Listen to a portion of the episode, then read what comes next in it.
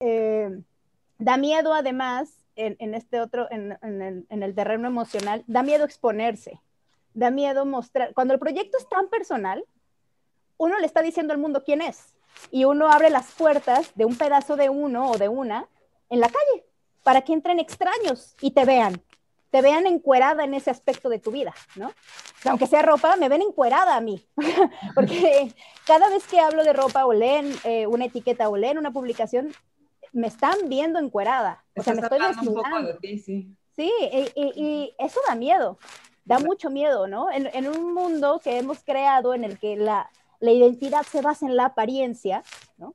en lo estético, en lo visual, de pronto decir, esto soy yo, e, es, quien tiene estas creencias, quien tiene estas ideas, quien opina esto, da miedo, ¿no? Eh, da mucho miedo, da, es, es eh, retador y amenazante porque pues uno se muestra vulnerable, ¿no? Y, y, la vida desde, desde la visión occidental nos ha enseñado que la gente valiente es aquella que no es frágil, ¿no?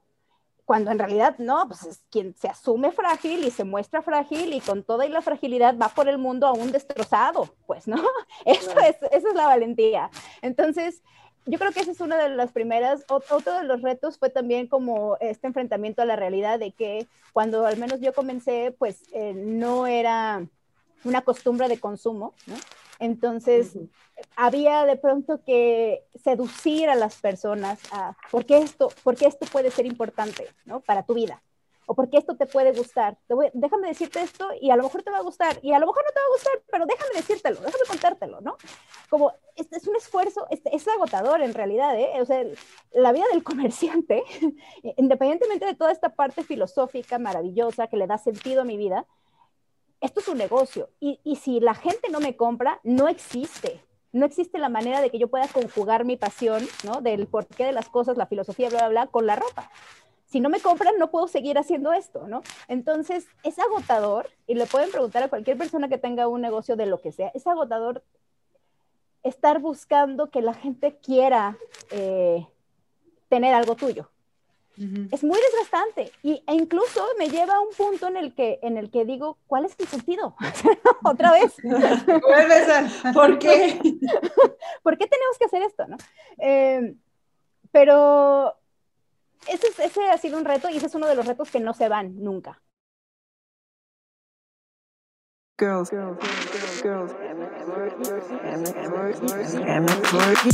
MX. We're a bunch of girls and we fucking rock.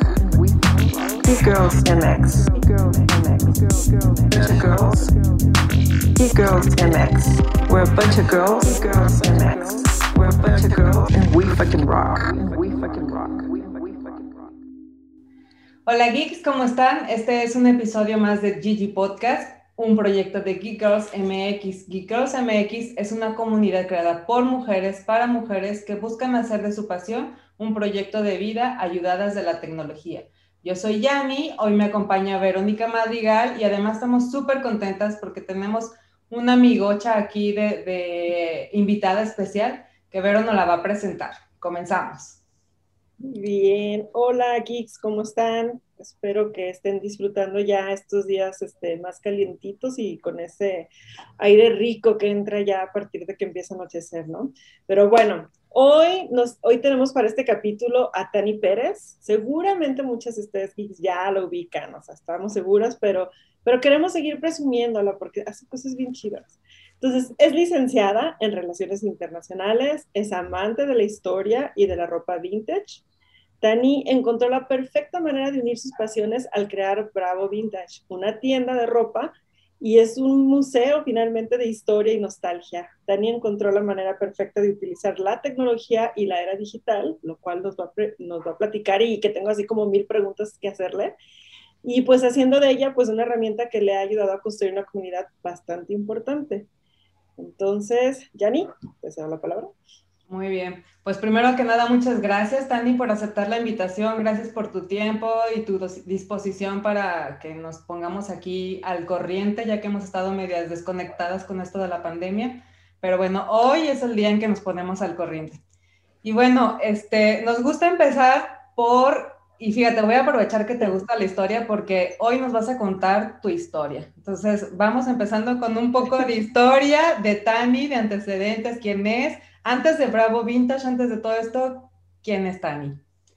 Pues antes que todo eso, quiero decirles que muchas gracias por invitarme, amigas. Me encantan, me encanta Geek Girls, me encanta todo lo que hacen. Me gusta mucho este proyecto.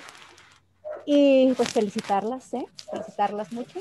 Eh, ¿Quién es Tani? Esa es la pregunta que he intentado responderme desde que tengo conciencia, ¿no? Yo creo que todos los seres humanos entramos eventualmente en esa fase existencial, ¿no? De intentar respondernos quiénes somos, entonces me cuesta mucho trabajo decirlo, pero, pero pues Tani es, eh, soy yo, soy, una mujer eh, que le encanta la historia, le encanta la, política, la ciencia política como objeto de estudio, nuestro comportamiento humano, el porqué de las cosas, el porqué de nuestras conductas. Y es algo que siempre me gustó, incluso desde niña, cuando ni siquiera podía pues ponerle palabras a esto, ¿no? No, no podía decir, ah, mamá, me gusta la antropología, o ah, mamá, me encanta la filosofía, porque ni siquiera sabía que así se llamaban, ¿no? Pero, pero recuerdo mucho, y es chistoso que me preguntes esto hoy, recuerdo mucho, que justo hoy estaba hablando de eso en la mañana, que había un par de libros en, en, casa de mis papás, en mi casa, cuando yo era niña, estaba en, primero de primaria, iba a pasar a segundo de primaria, y había unos libros que se llamaban El porqué de las cosas, que vendían en Conasupo, eran de Conasupo, tenían el, el logo de Conasupo, me acuerdo muy bien. Y me imagino que Conasupo tenía una editorial o, o no sé por qué, pero bueno, y explicaban muchas cosas, desde por qué llovía hasta por qué dolía el piquete de una abeja, ¿no? Y me encantaba leerlos y me los sabía de memoria casi, ¿no? Las respuestas de algunos. Me gustaba muchísimo como entender qué había detrás de las cosas. Y, y eventualmente, bueno, eh, sí, siempre, siempre seguí, pues no sé, seguí como eh, encantada por ese descubrir, ¿no? Por ese saber cosas. Eh, fui una excelente estudiante, muy ñoña, ¿no? En, la primaria y la secundaria.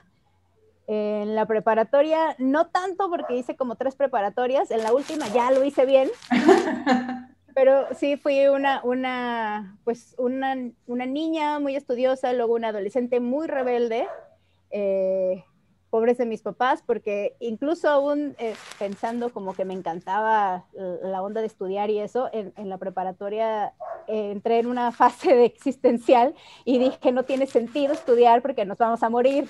me salí y me salí de la prepa, dejé de ir a la preparatoria este, mis papás pobres entraron en una gran angustia, ¿no? Porque ellos iban y me dejaban en la entrada de la prepa 5 y yo les decía, pues déjenme aquí, no importa, cuando ustedes se vayan me voy a salir, ¿no? Así como, no importa, no, no va a haber poder de ustedes, autoridad paternal, que me haga entrar a la escuela porque no creo que tenga sentido. ¿Te hacía una pérdida de tiempo o qué? Pues no sé, hacía una pérdida de tiempo, pero como que yo estaba muy ávida de entender cuál era el sentido de todo, de hacer las cosas, ¿no? Como ¿por qué hacemos esto? ¿Cuál es el punto de ir a la escuela si un día me voy a morir, no? Pero estamos hablando que tenía 16 años, o sea, faltaba un chorro. Si, si me muero a la edad promedio de la esperanza de vida de las mujeres en México, pues me faltaban unos 60 años, pues, ¿no? o, sea, pues había un sentido de hacer cosas, pero esa respuesta no, no me satisfacía. Y, y, y creo que esa es una constante que he tenido, o sea, siempre que hago cosas, ¿no? Estudiando eh, lo, que, lo que finalmente ya después cuando decidí terminar la preparatoria, cuando, cuando le encontré sentido a estudiar, ¿no?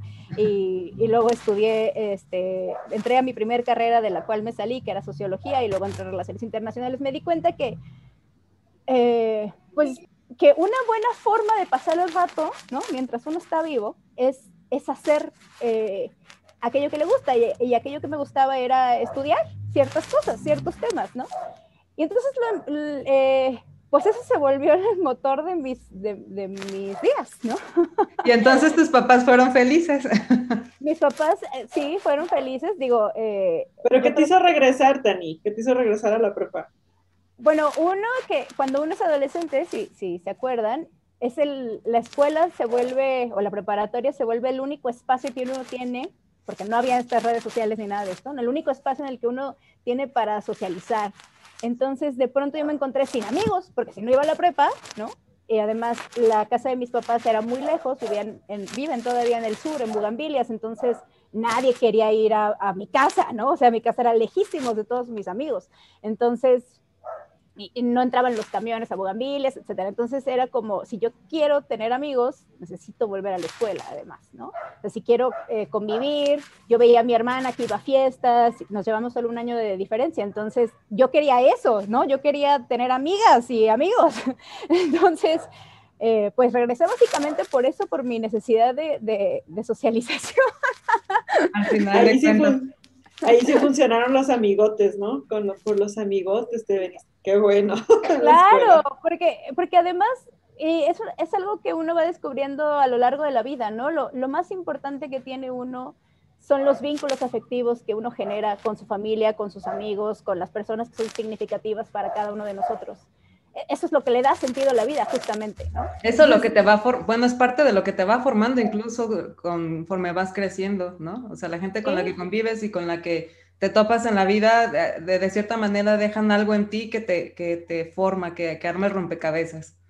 Claro, y, y, además es lo que hace enriquecedora la vida, ¿no? O sea, no, somos animales sociales, no podemos negarnos a nuestra condición natural humana de socializar y un poco yo, yo me alejé y, y, entonces creo que ese fue uno de los motivos principales por los que volví y además porque sí tenía ganas de, de entrar a la universidad, o sea, sí, sí iba pensando como, ay, qué padre estudiar, ¿no? Qué padre que exista una carrera en la que puedo estudiar el porqué de las cosas. Entonces, eh, eso me motivaba y, y, pues ya finalmente este, terminé estudiando eh, relaciones internacionales eh, que pensé como, wow, esta carrera une todo lo que yo quiero, ¿no? Así como entender la política, saber de un poco de historia, saber de economía, saber de esto, y además como con una visión muy reflexiva, muy crítica, ¿no?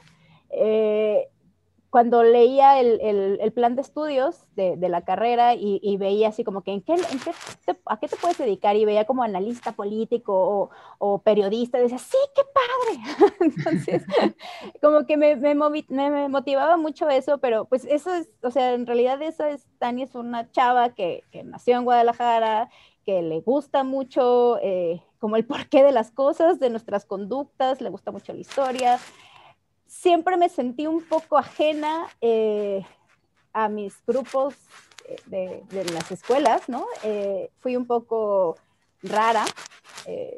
diferente.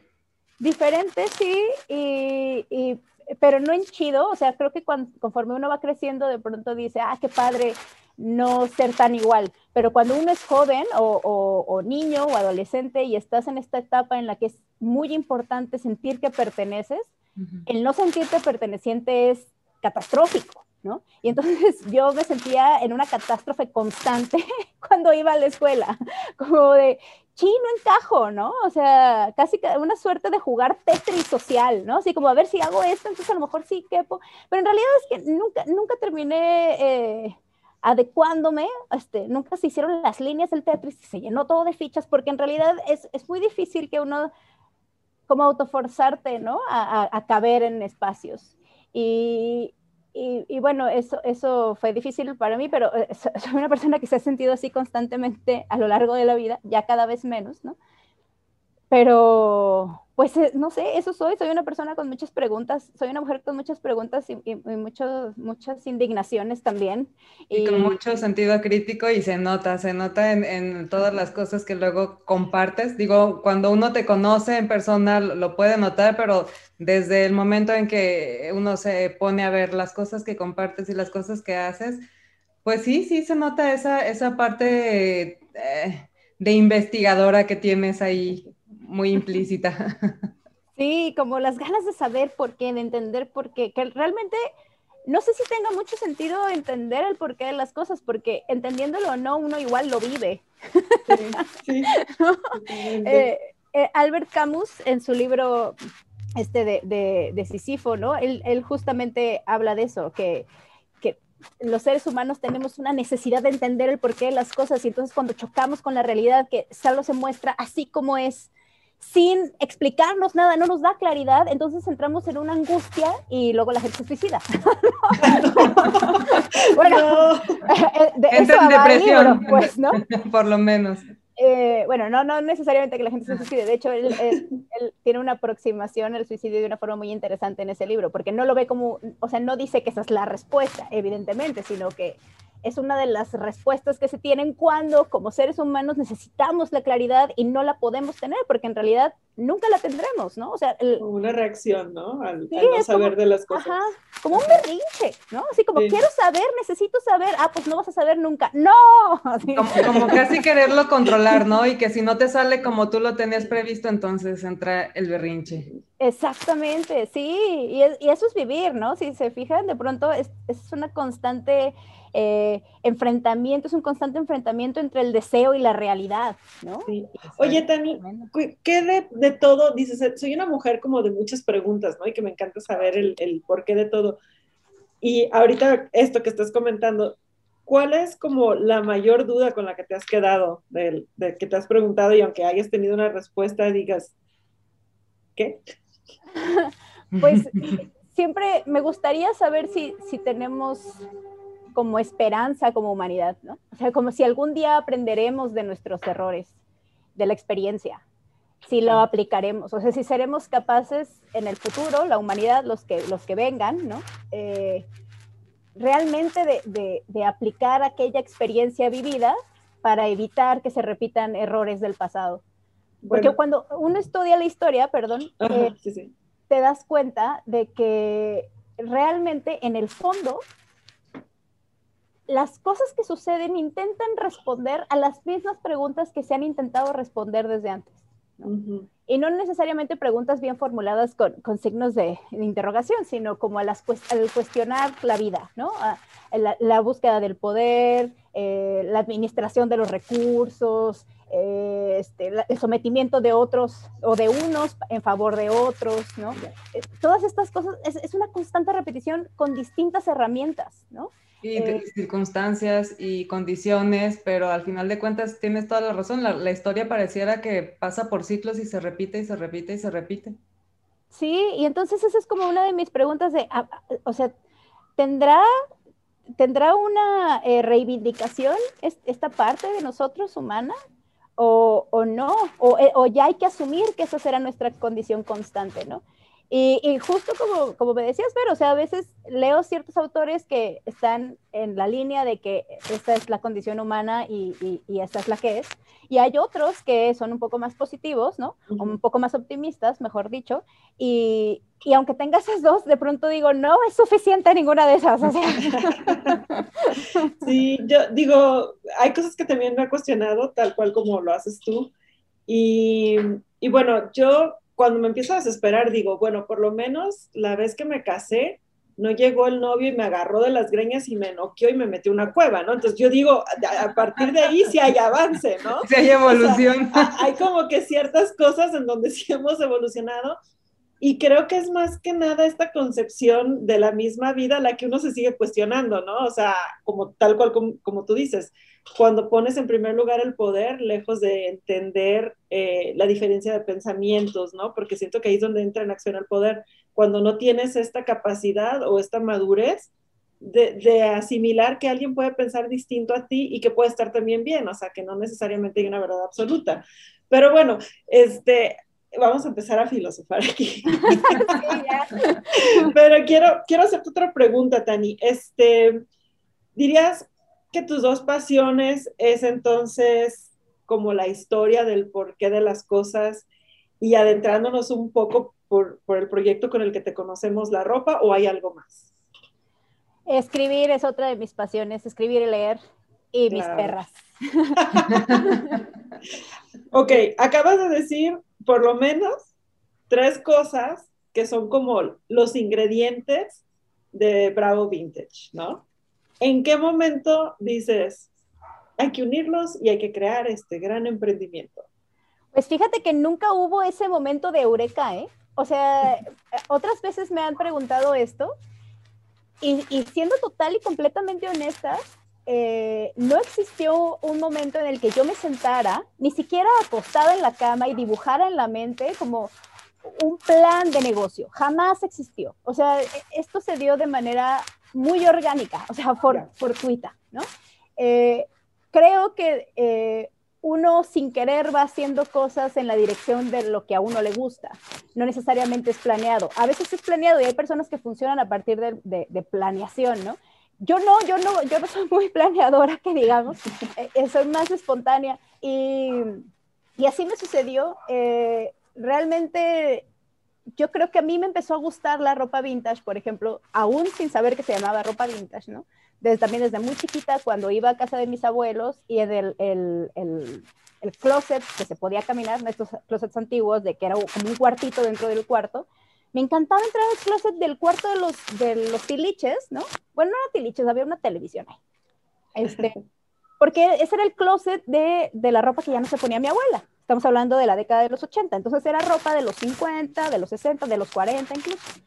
Y a mí me encantaba desde el olor, o sea, de abrir el closet y meterme en los abrigos y olerlos, hasta todo, ponerme los zapatos, porque cabe destacar también las mujeres, eh, el común denominador de las mujeres mexicanas en aquellos años, tenían el pie muy chiquito, o sea, el promedio del calzado del pie era dos y medio, tres, ¿no?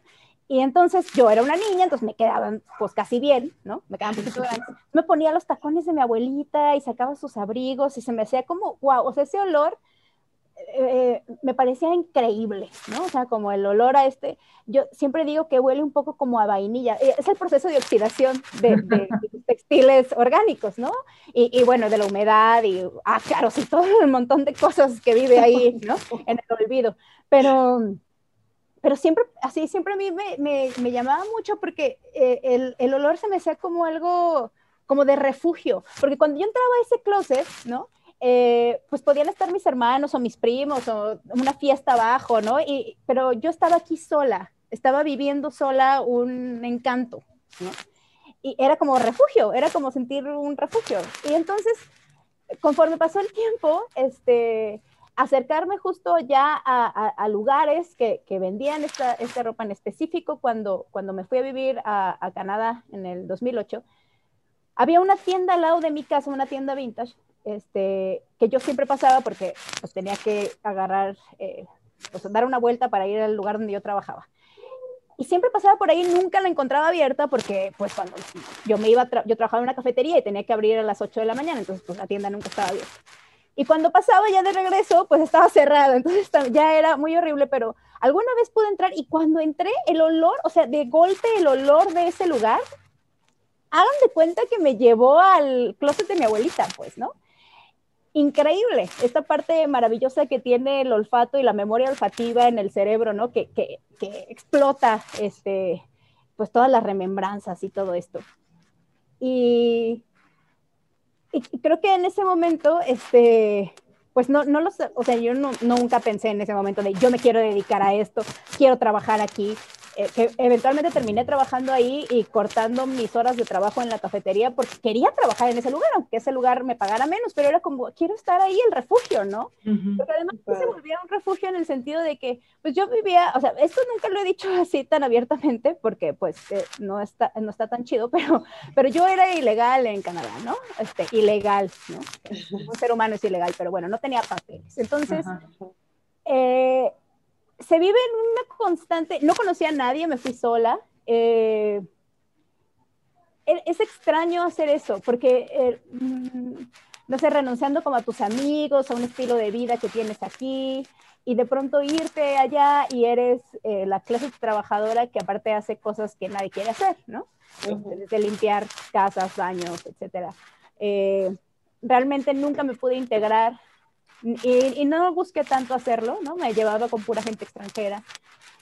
Eh, eh, no sé, había algo que, que el, olor de ese lugar o estar en ese lugar y además la que fue mi jefa, la dueña de ese lugar, una mujer, es una mujer encantadora, se volvía como estar en mi casa, ¿no? O sea, en lugar seguro. Exactamente. Entonces, eh, no sé, o sea, ahí digo, esa tienda no hace lo que, tiene cosas increíbles, pero no hace esta cosa del, del porqué de las cosas, ¿no? O sea, pero yo estando ahí, justo me empezaba a preguntar el porqué de las cosas, ¿no? Decía, a ver, esta ropa, ¿no? La ropa que hay aquí de los 50, por ejemplo, canadiense o estadounidense, no tiene mucho que ver, aunque sí estéticamente se parece a, algunos vestidos de mi abuela o de las fotos que yo veía de mi, de mi familia y así, no tiene mucho que ver con la forma en, o con los vestidos de mi abuela en realidad, ¿no?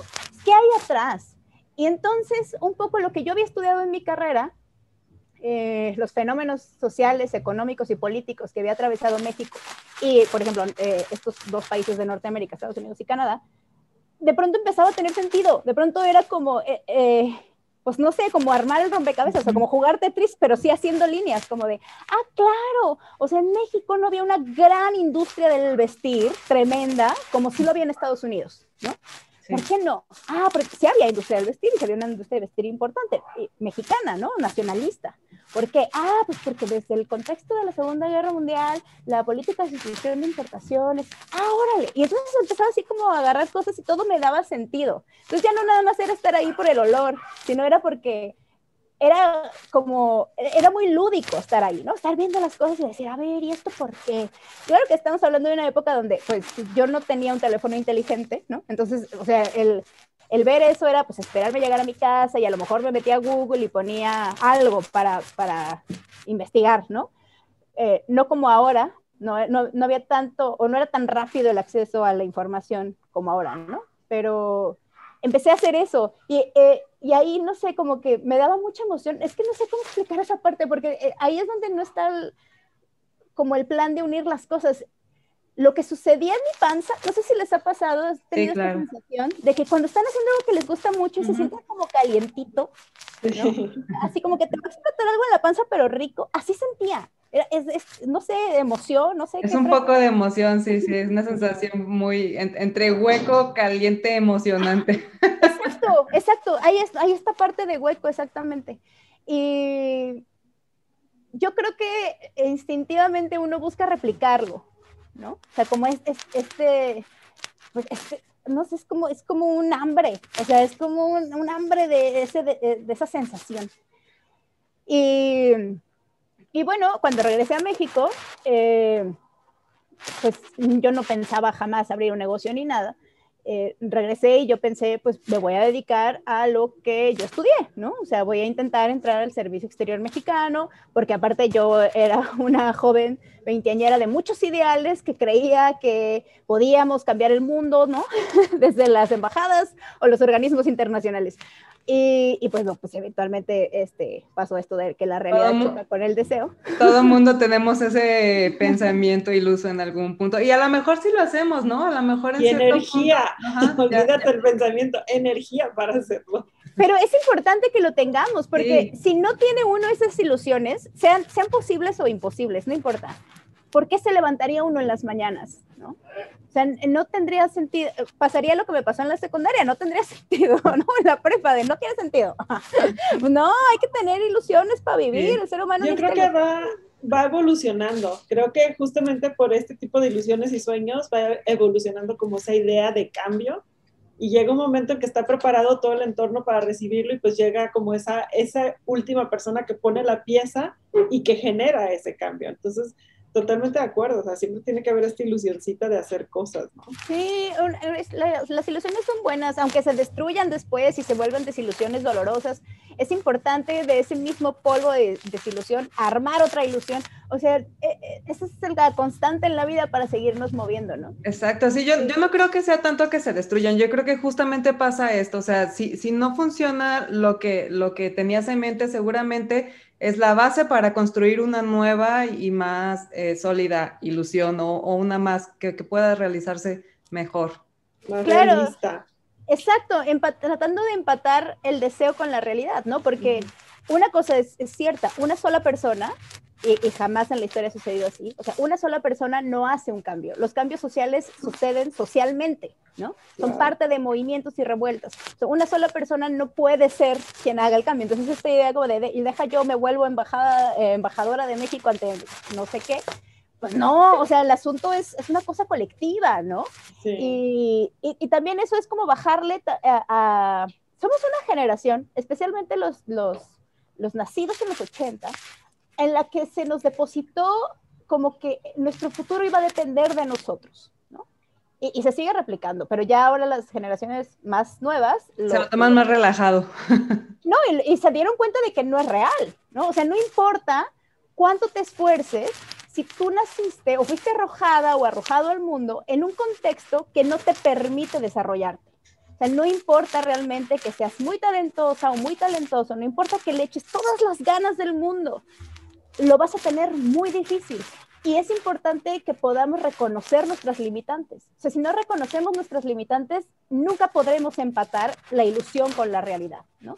Y entonces va a ser una serie de eventos desafortunados que nos harán sentir mal con nosotras y nosotros mismos, como si nosotros fuéramos insuficientes, sin estar viendo el montón de factores circundantes en los que nosotros no tenemos injerencia, ¿no? No tuvimos injerencia, fuimos arrojados, o sea, nosotras tres nacimos en México sin una decisión propia, ¿no? Y aprendimos español y estamos esclavizados a este lenguaje sin una decisión propia. O sea, no, nosotras no decidimos un montón de características que nos forman también, ¿no? Entonces, es importante descubrir que tenemos limitaciones, pues no, somos todos poderosos, ni depende solamente de nuestro deseo, ni de nuestro esfuerzo, ni de nuestro talento, hay un montón de cosas que, que, que nos la pondrán más difícil, ¿no? Sí, siento que los grandes líderes siempre han apostado hacia el futuro. O sea, es como empujo con la idea, aunque saben que no necesariamente ellos lo van a ver realizado.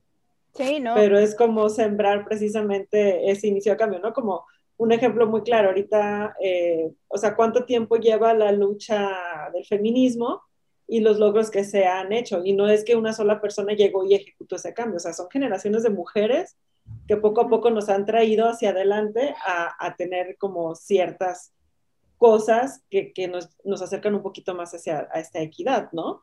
Entonces, así creo yo que en todas las cosas, o sea, creo que cada vez están viendo más matices de lo que es este, esta naturaleza humana, que no todos quieren a, no, no siempre es un hombre quiere una mujer, o a veces es una mujer una mujer, o sea, como todas estas variedades, ¿no? Que existen. Diversidad. diversidad, ajá, y que finalmente este, estamos aprendiendo como generación a, entenderlo como humanidad. Cosas que antes eran muy castigadas, ahora ya se pueden visibilizar un poco más, ¿no? Y, y creo que así es como funciona el cambio, o sea, se necesita toda una vida y varias vidas para ir evolucionando finalmente y creo que lo importante, tal cual como lo dices tú, o sea, entender cuál es nuestra realidad versus qué es lo que soñamos, es sumamente importante para seguir adelante y dejar de, de este, pues de, de, de, uno, dejar de soñar por sentirnos limitados por el momento. Y creo que la otra es este, hacerlo mejor con lo que tienes en ese momento. A veces nos enojamos, ¿no? Con las personas que no nos entienden por ciertos ideales, pero también cuando te bajas así como de, de, tus ideas y dices, bueno, es que, ¿cómo le puedo exigir a esta persona que piense igual que yo cuando es de otra generación y cuando trae otras ideas, ¿no? Y, y también qué le significa a esa persona, cómo, cómo se siente el hacer este como mind shift a otro cuando toda tu vida te han dicho otra cosa. También es incómodo ese, ese crecimiento. Entonces, como empatía, ¿no? La empatía ante todo.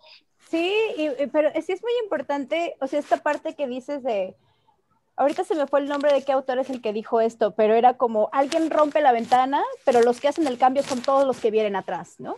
Y es necesario, justamente por eso que entendamos las, limitaciones que tenemos como individuos, ¿no?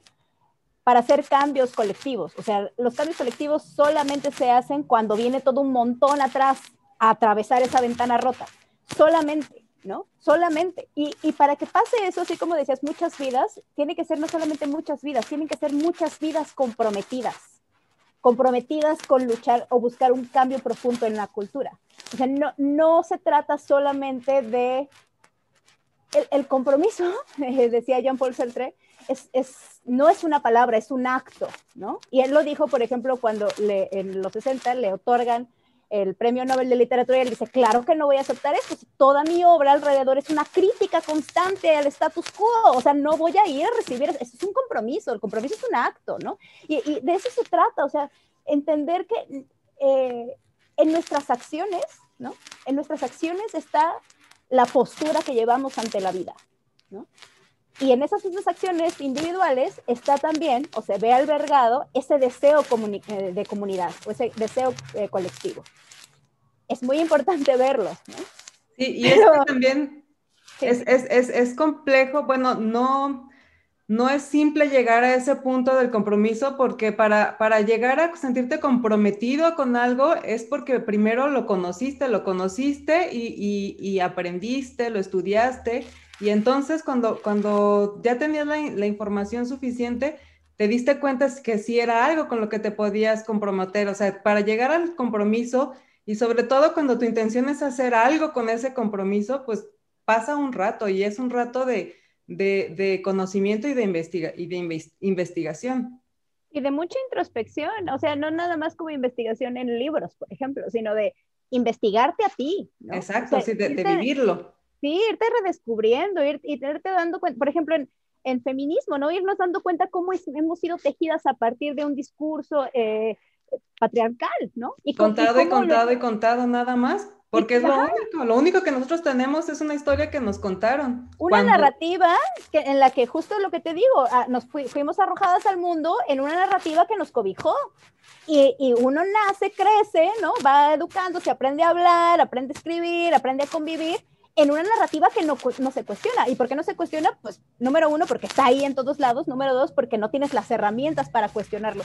Pero sucede algo maravilloso. Una vez que una, sobre todo en este tema, una abre el ojo o abre los ojos, una vez que una puede nombrar eso, no se va, nunca se vuelve a ir. No puede una volver a cerrar los ojos. Y eso es una cosa increíble. Sí, no importa de la generación cierto. que seas. Ajá, sí, y no importa, o sea, no importa realmente que sea una mujer a los 50 que se dé cuenta o una mujer a los 13 que se dé cuenta. O sea, es ese, ese, ese suceso, ese acontecimiento de la experiencia viva, diría Ana Arendt, es el que nos cambia. Y, y, desde ahí uno ya no vuelve a ver la vida igual. Y entonces uno empieza a cuestionar. Y entonces el pensamiento se vuelve palabra y la palabra se vuelve acción. Y eso es una cosa increíble, porque con la acción se hace política. No necesariamente dentro de un partido político, pues, ¿no? Pero haces política a través de la acción. Que la acción es haberme dado cuenta, llevarlo a mi pensamiento, hablarlo y entonces vámonos, ¿no? Eso es maravilloso. Y así es la enseñanza, digo, finalmente. O sea, alguien lo acciona y entonces el resto de las personas, si les hace sentido, aprenden y replican y así se va generando finalmente como esta onda, ¿no? De, de aprendizaje y cambio. Oye, te... esta, perdón, pero sí, sí esta parte de, de, del, del, uso del pensamiento crítico, ¿no? O sea, uh -huh. no necesariamente a todos o a todas llevará al mismo punto, pero ser pensadas por nosotras, no, no, ser pensadas desde afuera, o sea, eh, y eso a todos, ser pensado desde dentro, no ser pensado desde afuera, o sea, a través del pensamiento crítico, a través de la autorreflexión, del, de la mirada interna, ¿no? Eh, ir viendo qué persona soy y qué persona quiero ser y qué cosas de la sociedad sí quiero tener y qué cosas no quiero tener, ¿no? Qué cosas no quiero tomar. Eso es muy importante. No, pues es que desde ahí se, esa es la diferencia, ¿no? Y esa es la línea que divide entre, entre, entre lo que aceptas en ser tú realmente o solo ser un reflejo de lo que la sociedad te impone. Uh -huh. Es a partir de ese cuestionamiento de que llegas a ese, a ese punto. Así es, así es, amigas. Pero bueno, ya no les dije nada de cómo empezó mi tienda, pero bueno. No, es que está, está, está muy bueno, oye. Es la esencia, finalmente, digo, es por ti. ¿Dirías tú que esto lo has trasladado a, a la tienda? O sea, platícanos de esa parte, ¿no? Cuando ya formalmente empieza Bravo Vintage y qué tanto de todo esto que hemos platicado, de, de este pensamiento crítico, utilizas dentro de todo el contenido que generas en tu tienda. Platícanos de ese proceso de, de iniciación de... Pues justamente cuando volví a esta parte de que nunca tuve un plan, ¿no? Eh, y quería yo trabajar en el servicio exterior, después de un par de entrevistas me di cuenta de que no era lo que yo quería hacer, porque no iba a ser tan yo, o, o tendría yo que renunciar, iba a seguir siendo yo, evidentemente, pero iba a tener que renunciar a ciertas cosas que en ese momento no quería renunciar. Y no supe decir no, pero no dije que sí, lo que hice fue no contestar nunca. Como las novias de rancho, te digo que sí, pero no te digo cuándo. Sí, o sea, pésimo, digo, no, fui cero asertiva, este, fui cero respetuosa con las personas que, que me consiguieron una entrevista y con las personas que me recibieron para entrevista, o sea, no fui nada respetuosa con ellos y, y, y, lo lamento, pero en esa época yo no tenía las herramientas para, las herramientas que tengo ahora para decir no, ¿no? Este, siempre no. Porque además decir no implicaba decir no en voz alta a toda esta ilusión que una o uno puede tener que responde al deseo no necesariamente propio, sino el de alguien más. A las expectativas que te rodean. Exactamente, o sea, un relacionista internacional o una relacionista internacional debería sentirse extasiada de poder tener una chamba en X consulado. Y yo no me sentía extasiada, entonces sentía como, ¿cómo hay algo mal dentro de mí? O sea, yo no quiero vivir eso, pero eso se supone que es lo que todos los que estudiamos, lo que yo estudié, queremos, ¿no? Y es lo que, y en mi mente era como, y además es lo que mis papás esperan, y es lo que esperan mis maestros, y es lo que espera bla, bla, bla, bla, pero nunca era lo que esperaba Tani, ¿no? Y me puse a escuchar a todos los demás menos a lo que, lo que quería Tani. En realidad yo nunca me pregunté en esas épocas, y creo que es, es una constante, creo que muy pocas personas nos preguntamos realmente qué queremos hacer con nuestra vida, ¿no? Sí. Y más bien uno Sobre todo en esa edad. Sí, exacto.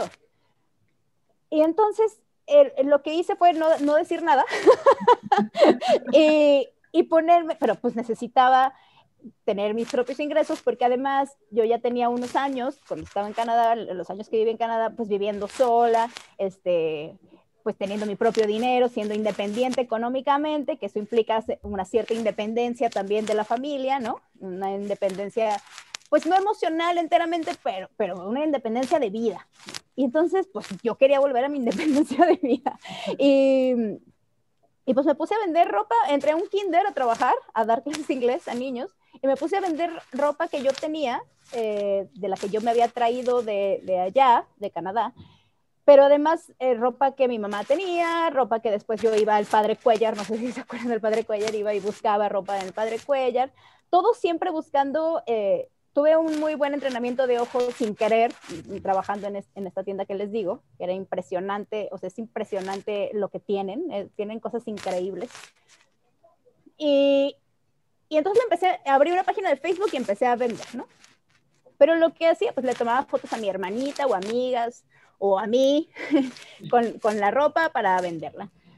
Pero siempre me importó hacer eh, como que hacer notar de qué época eran. O sea, no nada más era mostrar la prenda y ya, sino como decir, esto, y, eso no se usaba mucho, ¿eh? O sea, ahora muchas tiendas lo hacen, tiendas eh, físicas o tiendas solamente digitales, y ahora lo hacen, el nombrar la década, pero antes no era tan común. O sea, no ponías como este saco de 1980, hecho en México, no, no, pero para mí sí era muy importante hacer eso, entonces hasta me hice unas etiquetas en Paint, en Paint literal, ¿no? Con una monita ahí que bajé, corté y pegué y así que decía época, este, detalles, bla, bla, bla.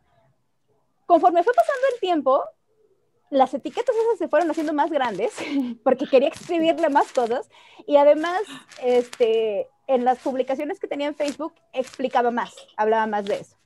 Y no fue fortuito hacer eso, o sea, fue un proceso, pero me empecé a meter mucho en, en, en hacer esto, en, en, hablar de la ropa, justo en un momento en el que yo viví una depresión, eh, una depresión clínica, ¿no? Entonces, como que mi manera de eh, rescatarme era rescatando la historia de las cosas, ¿no? Me sirvió muchísimo, fue, o sea, entre, entre mi psiquiatra, mi psicóloga y hacer eso, eh, fue, pues fue largo, ¿eh? no, no, fue rápido, fueron años, pero fue, fueron tres herramientas increíbles que me ayudaron a salir de, de, de la depresión que viví. Eh, y mucho tiene que ver con, con, el, con el porqué de las cosas, ¿no? Como que explicar de por qué vino este blazer así, ¿no? O sea, yo creo que el no poderme explicar por qué estaba yo sufriendo de la forma en que yo sufría, se había aliviado explicando cosas que creía que sí podía explicar. ¿no? Y, y, de hecho esto de la tecnología es algo que eh, de lo que queremos hablar más adelante porque evidentemente tu, tu proyecto está, ha sabido utilizar muy bien la tecnología a favor pero bueno, de esto vamos a platicar adelantito porque antes, ahorita que hablábamos de miedos y de depresiones y de todo esto, en algún punto te diste cuenta de que, de que Bravo Vintage ya era un emprendimiento o ya podría representar un estilo de vida para ti. y entonces se, se lanzó como proyecto. Para que esto sucediera, seguramente tuviste que enfrentar retos, tuviste que vencer miedos, tuviste que vencer muchas cosas, que tuviste que aprender otras. ¿Cuáles fueron algunas de ellas? ¿Qué, qué, qué nos puedes contar de este proceso, de, de esta parte, ah, de, eh, de, esta escalada que hay que hacer antes de, de concretar un, un proyecto así? Pues en realidad nunca dejan de haber, o sea, y esto va para cualquier persona que esté escuchando eso y que le sirva este consejo, que esté pensando en emprender algo, nunca sucede que se, que se atraviesan los miedos y ya no vuelve a haber ninguno no sucede.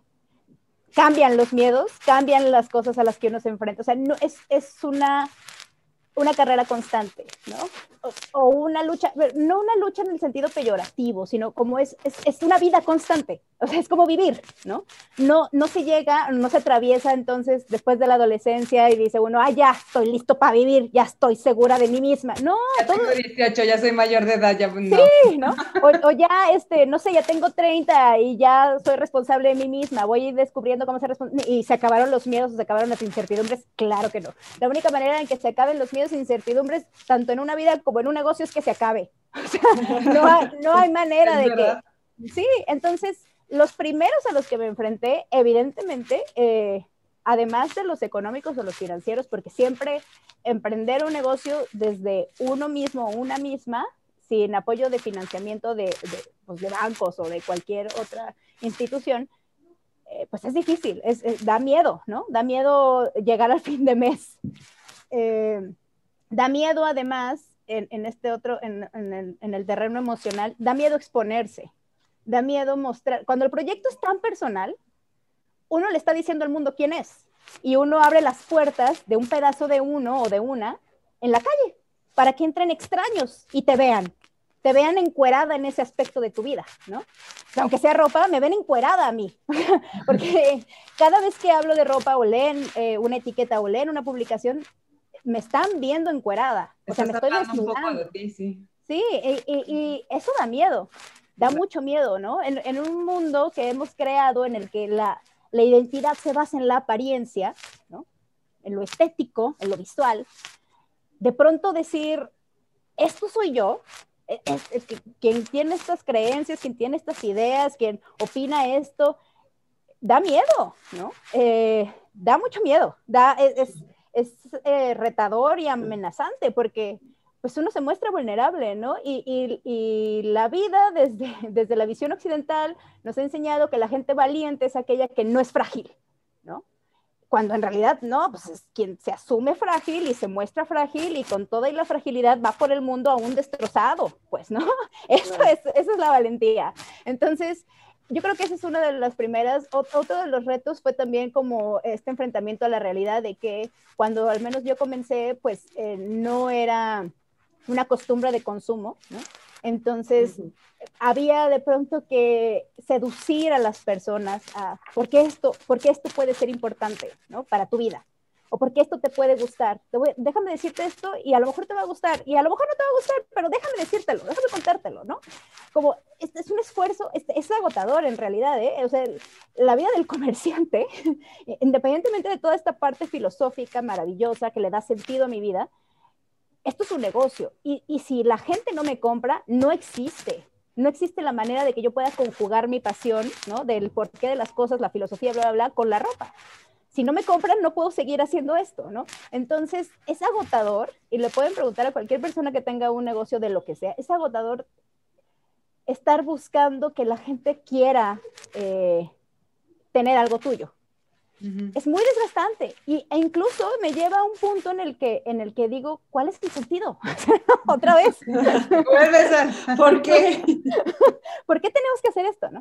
Eh, pero ese, ese, ha sido un reto y ese es uno de los retos que no se van nunca, ¿no? O sea, no existe la manera, digo, hace unos años, Bravo, eh, gracias a un montón de factores, gracias a lo que yo hice, pero gracias a un montón de gente que le gustó y que apoyó mi proyecto, se volvió mi ingreso de vida y mi forma de vida y, la manera de mantener una, una, vida que me gusta tener, ¿no?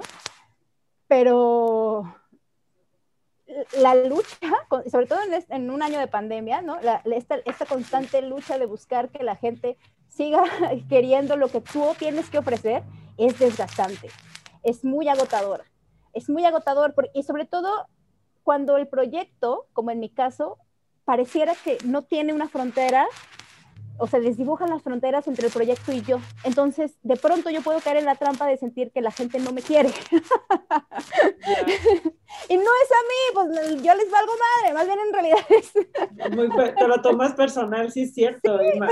y, más, porque te abres en las historias, o sea, leí hace poquito el que hablabas de las persianas de color que puso tu papá, y es así como que empiezas a leer todo esto y, y de repente te sientes como que eres un espectador dentro de ese recuerdo, ¿no?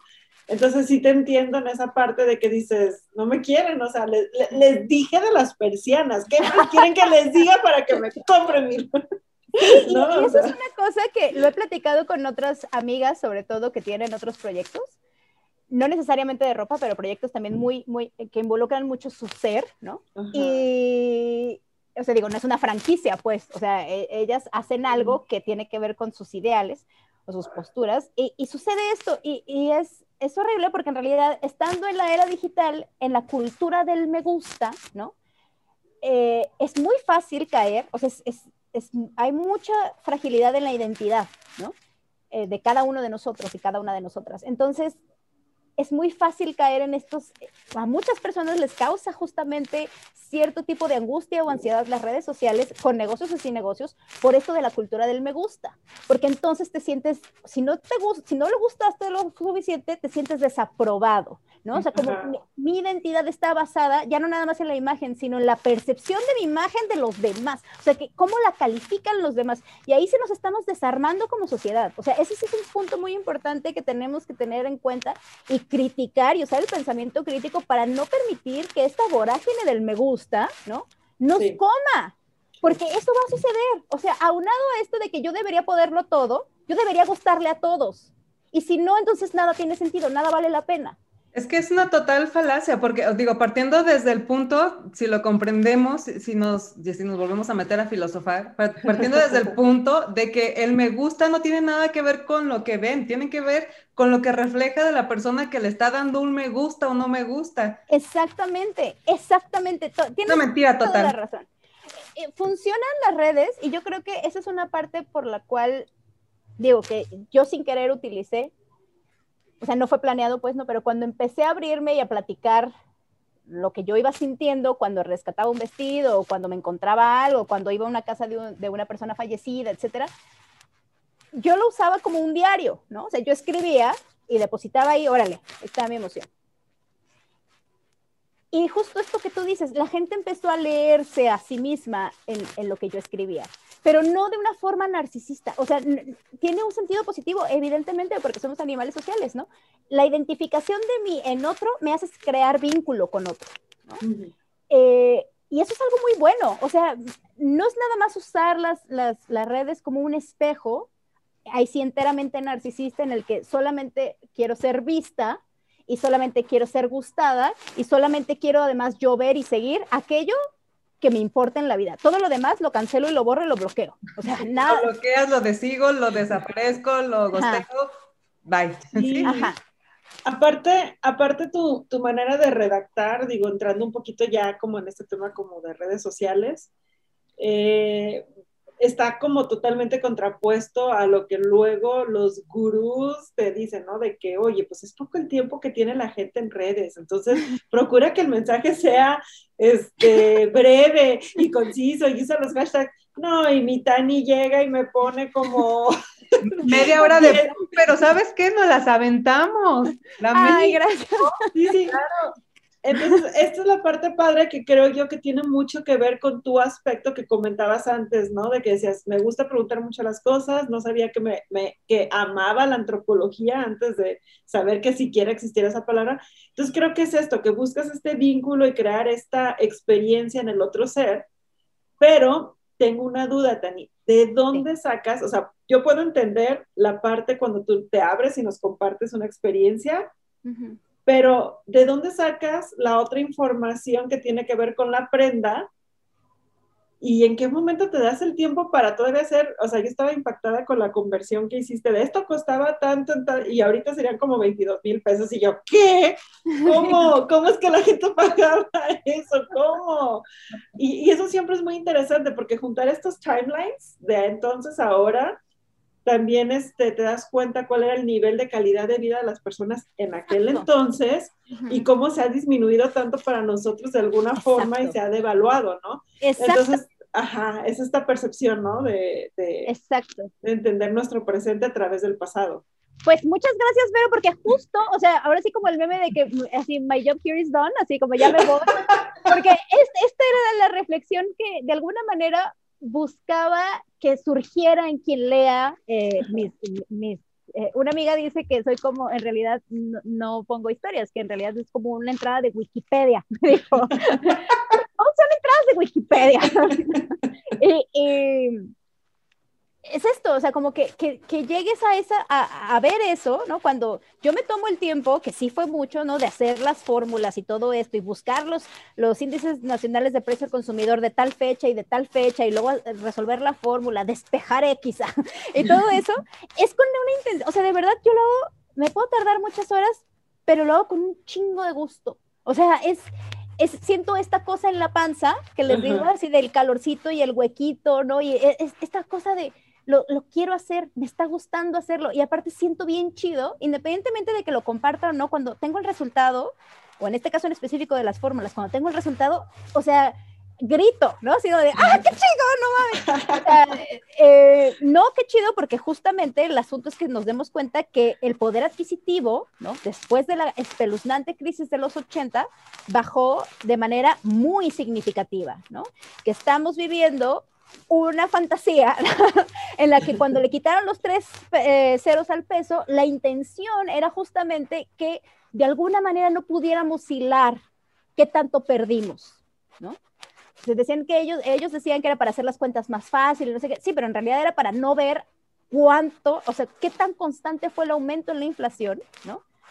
O el aumento de los precios, mejor dicho, generalizados, al grado de que hoy estamos viviendo en, por ejemplo, no sé, este, si compras unos cigarros ahorita, este, cuestan, costarían 60 mil, 65 mil viejos pesos, ¿no? Y, y cuando en, el 89 costaban eh, 100 pesos, no, mil pesos. ¿No? Entonces de pronto dices, ¿qué? O sea, ajá, o sea, en 30 años, ¿no? ¿Qué nos pasó? Pues nos pasó un camión horrible encima. O sea, un camión fue el tren completo, ¿cuál camión?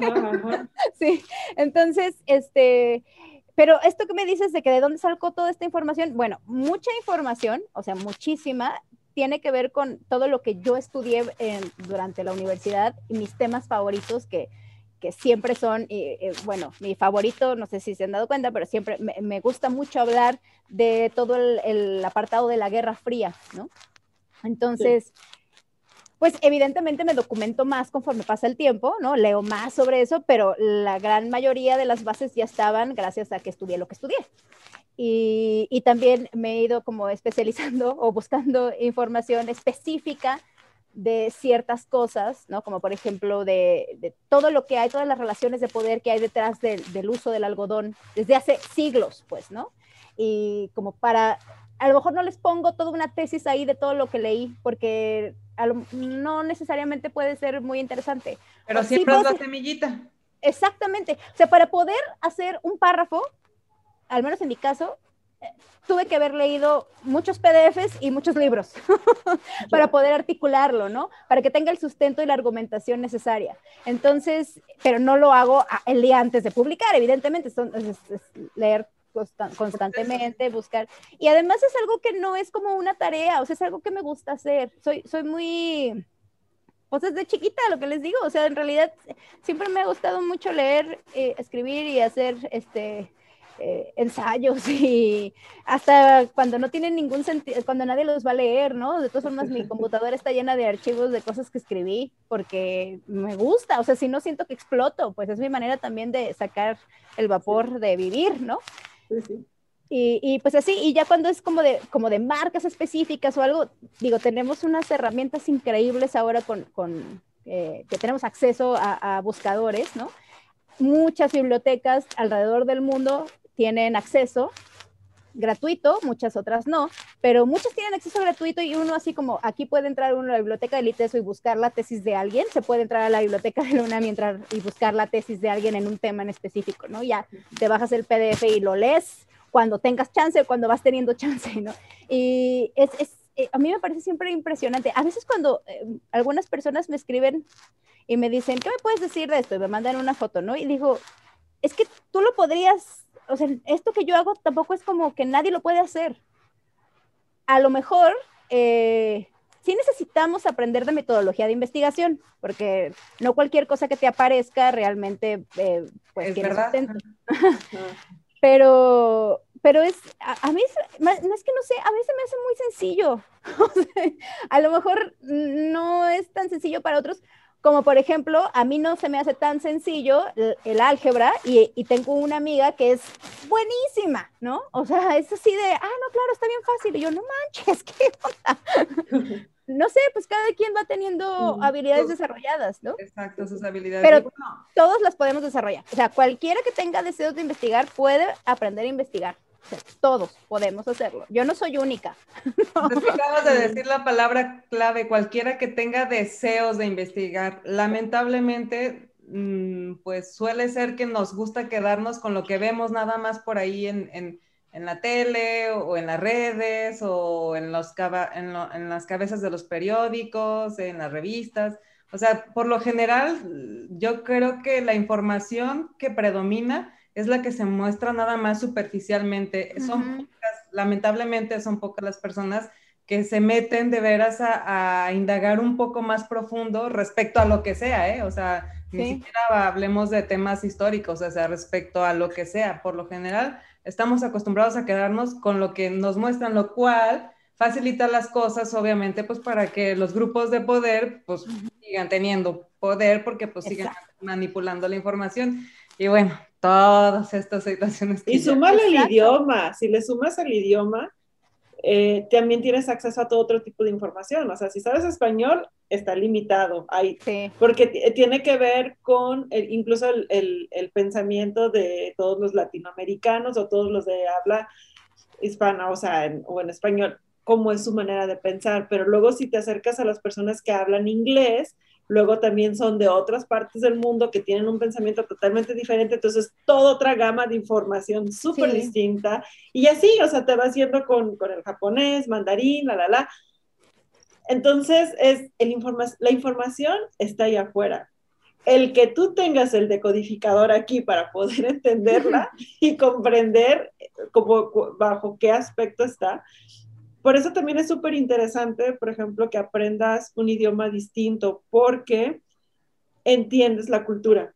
Normalmente, tanto las palabras o como la manera en que hablan, yo me acuerdo mucho que eh, un ejemplo muy rápido y fácil es, yo me apasiono mucho por lo de Japón, ¿no? Entonces me acuerdo que una vez hicimos una, eh, un ejercicio de que te invitan al cine, ¿no? De qué, vamos al cine. Y, que la, y el japonés decía, ah, choto, y el, ah, choto, choto en realidad es como un momento, ¿no? No es sí, no es no, es nada más un momento, pero significa no. Porque son como muy polites, ¿no? Entonces dicen, ay, un momento. Y aquí en México, vamos al cine. Ay, no sé. Ándale, ¿qué vas a hacer? No, no. Y, te, y dices no, y, y, te obligan, ¿no? De alguna manera. Ajá, sí, somos intrusivos y allá Y allá, allá con un no sé, ya no te dicen nada. ¿No? Entonces, y es como esta parte de que entiendes otro idioma, entiendes cómo se comunican y luego entiendes la cultura, ¿no? Y claro. luego, entonces toda la, toda la historia detrás de eso y toda la información. Siempre he dicho, ¿cuánto, o sea, realmente la información está ahí frente a ti? Nada más que a veces no, no, no tienes la capacidad para entenderla, pero ahí está. ¿no? Sí, e, exactamente. Y además esto que tú dices del lenguaje y la cultura es primordial. Digo, todos eh, pues los lingüistas, ¿no? Estudiosos saben, y también esta frase la dijo un intelectual, y no me estoy acordando de su nombre, pero decía justamente que eso, el lenguaje o las palabras es la manera en la que tenemos de apropiarnos del mundo, ¿no? Entonces, las distintas culturas existentes tienen distintas maneras de apropiarse de los mismos fenómenos del mundo, ¿no? Y de interpretarlo. Y se lo van heredando, que así es como se crea la cultura, ¿no? Se lo van heredando, lo van compartiendo, bla, bla, bla. Y sí, evidentemente tienes acceso a otro. Incluso cuando hablas otro idioma, eres una persona distinta. O sea, eres la misma persona, pero somos distintos. Y me acuerdo mucho de justo cuando trabajaba en esta cafetería en Canadá, tenía un cliente muy frecuente que él era de Martinique, pero se había ido a vivir a Quebec. Ahí conoció a su esposa, que su esposa era de Hungría, y viviendo de refugiada en, en, Quebec. Cuando se conocieron, se casaron, se fueron a vivir a Vancouver y ahí tuvieron una hija y sus hijos hablaban eh, un francés extraño, ¿no? porque entre, el, entre el, acento de Martinique del padre y el acento de la, de la madre este, llegada eh, de Hungría a, a, Quebec, pero eh, un día platicando con él y hablarte en, en Vancouver hablaban inglés, ¿no? Y entonces un día platicando con él me dijo, fíjate, cuando cuando hablas en español, porque después tenía compañeros mexicanos, entonces hablaba con ellos en español, pues fíjate, cuando hablas en español eres distinta. Y le dije, no, soy la misma, ¿no? Como, y me dijo, no, no, eres distinta, fíjate. Yo cuando hablo con mi esposa francés, soy distinto a cuando hablo con mis hijos en inglés o cuando hablo contigo.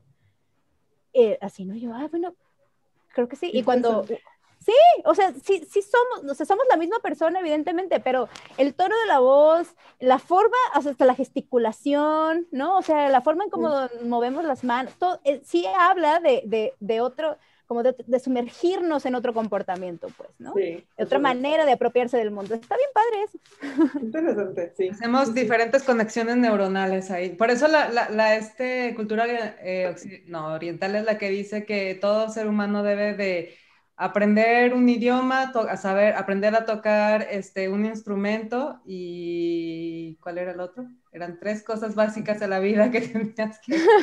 No, ya ni ya la regamos. ¿Mande?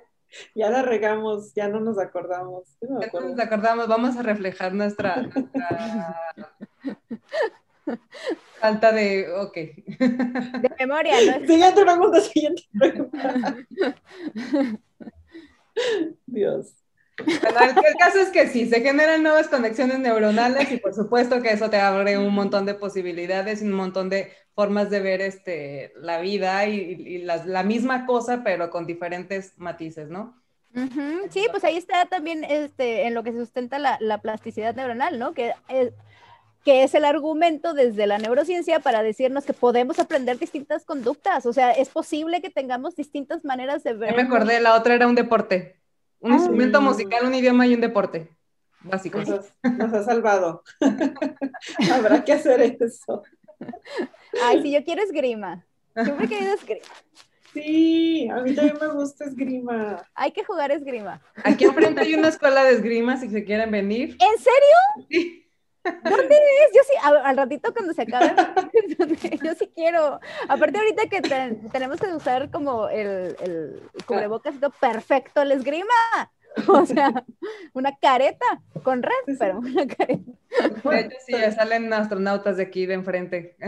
¡Qué chido! sabes que son todo como de, de, de, blanco y luego tienen una careta de blanco y la espada y todo así. Entonces, pues ahí verán. Les voy apartando su, su clase prueba por si quieren. Por supuesto, qué emoción. Pero bueno, regresemos al tema. Y regresemos a la parte esta de, las redes sociales porque resulta algo muy interesante. Bueno, vamos a empezar. A mí siempre me gusta decir, porque luego se tiende mucho a decir, es que las redes sociales son malas y mala influencia y bla, bla. Sí, sí tiene muchos aspectos negativos, este, la tecnología y las redes sociales, pero no es como tal la tecnología y las redes sociales, es el uso que nosotros le hemos dado y, y, el significado que nosotros le hemos dado a la tecnología, a las redes sociales y a lo que quieras de la vida. Al final de cuentas es la manera en cómo lo interpretas. Pero tú, Tani, tú empezaste con el proyecto más o menos a la par en que empezó el boom de las redes sociales. Y yo considero que este es un muy buen ejemplo de cómo sí usar las redes sociales y la tecnología como, como herramienta y a favor de un propósito, con, con, una finalidad positiva, obviamente. En este caso, pues Bravo Vintage es un proyecto que está muy, muy ligado con, con, con el mundo de las redes sociales. Bueno, esa parte es por ahí por donde nosotros nos enteramos de lo que estás haciendo. Esa, es desde ahí donde tenemos contacto con estas historias, historias tan interesantes que yo sí les llamaría mini cortometrajes porque... sí, o sea, porque hasta actuación y guion y todo esto bien. de verdad, sí está, se ve súper bien elaborado. Es obvio que le metes un rato de chamba. Y ¿Cuánto te tardas? Pero bueno. Mucho, mucho, ¿eh? Como por... las redes, pues o sea, fuiste creciendo. De hecho, yo creo que fuiste casi a la par, ¿no? De cómo usted fue subiendo el boom, este, Tani fue metiendo nuevo contenido y cada vez más interesante y cada vez más, más rico. Cuéntanos cómo, cómo fue esto, cómo sucedió todo esto. Pues la verdad es que no sé, o sea, es como les decía, o sea, no, nunca existió como un plan, ¿no?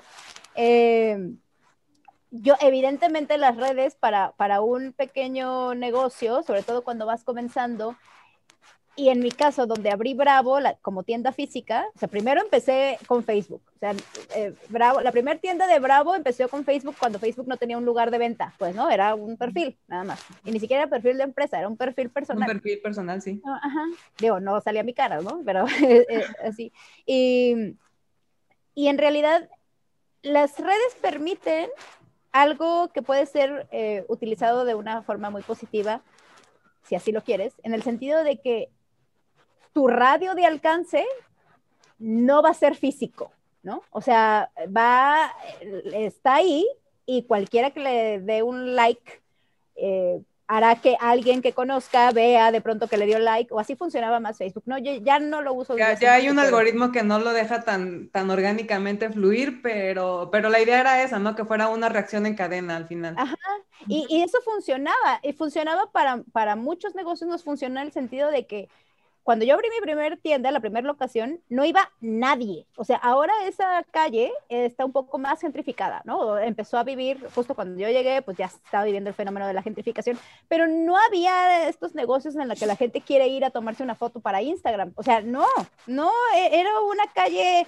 sola, sucia, este, que hasta me decían siempre como, ¿no se te hace peligroso tener la puerta abierta y afuera todo? Y, y y pues en realidad sí, sí sentía que había un peligro porque incluso alguna vez, mientras yo estaba fuera fumándome un cigarro, robaron, yo no me di cuenta, pero robaron la batería de un carro que estaba, o sea, a dos carros de donde yo estaba fumando, pues, ¿no?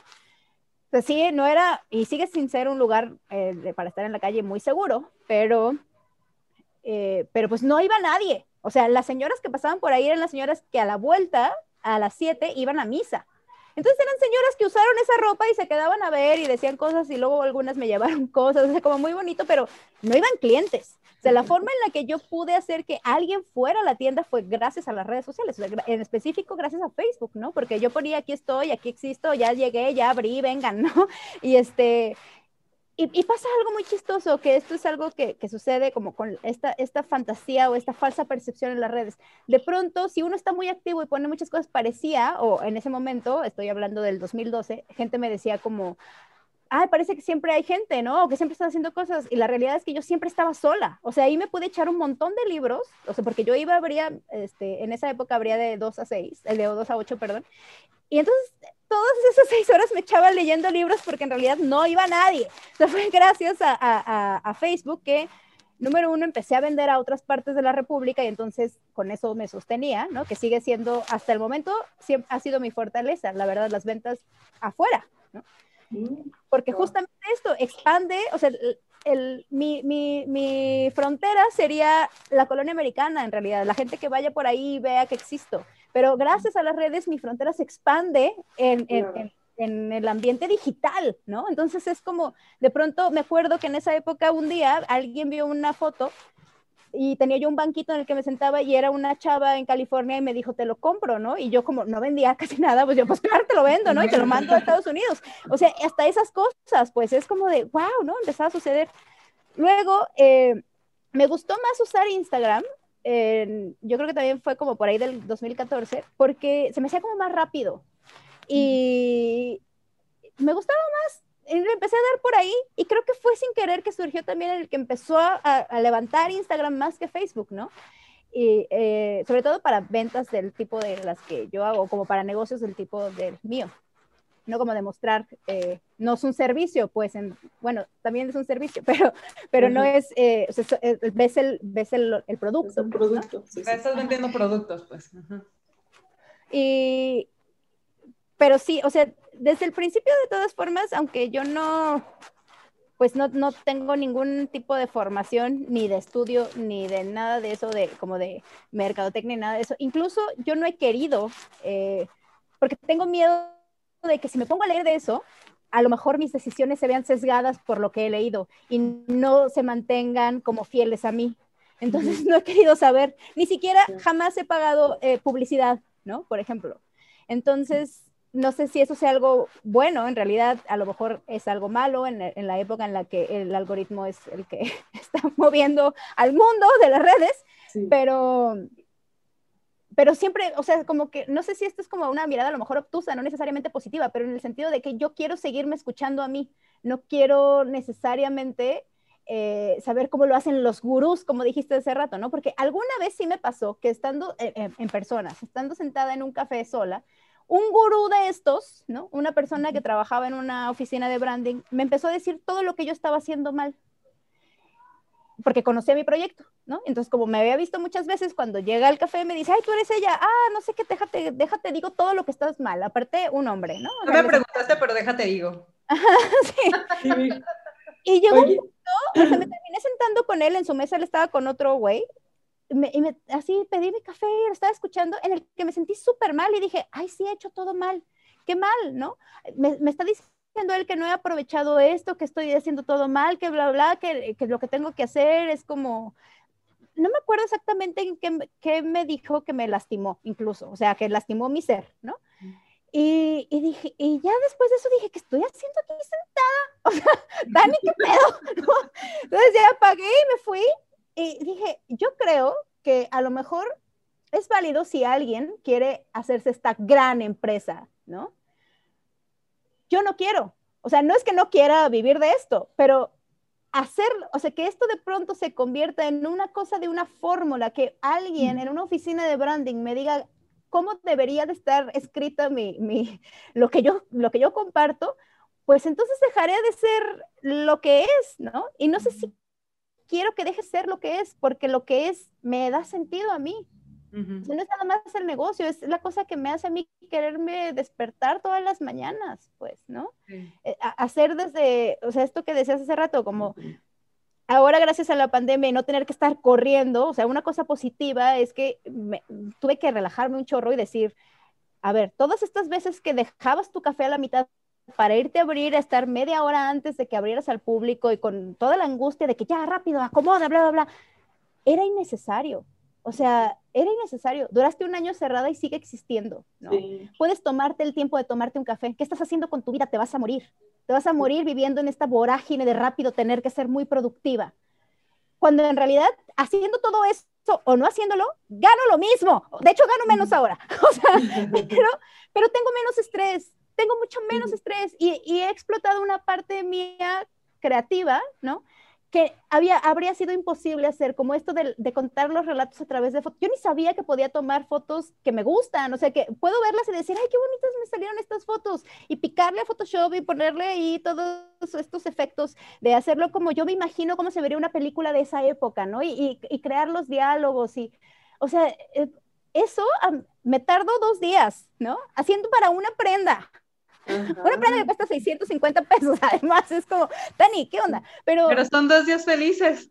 Exacto. O sea, al final, cuando veo, digo, ay, qué bonito me quedó. Y además, todas las personas que hacen de este tipo de narrativas, eh, incluso pues las que hacen películas, o sea, cosas que está muy lejano a mí, pues, ¿no? O sea, con, con su distancia este, merecida uh -huh. entre lo que yo hago y lo que hacen estos genios o estas genias, ahí uno se deposita. Entonces sirve también como esta parte de, de soltar el vapor, que si no te consume o si no explotas, ¿no? Es todas estas emociones, toda esta, esta vorágine de sentimientos, ¿no? Eh, gestados además en un momento en el que el mundo vive una cosa muy extraña, pues aunque estemos ahorita un poco como en, como en una recesión de, de, de la amenaza, ¿no? Eh, está, está, en receso, pues, ¿no?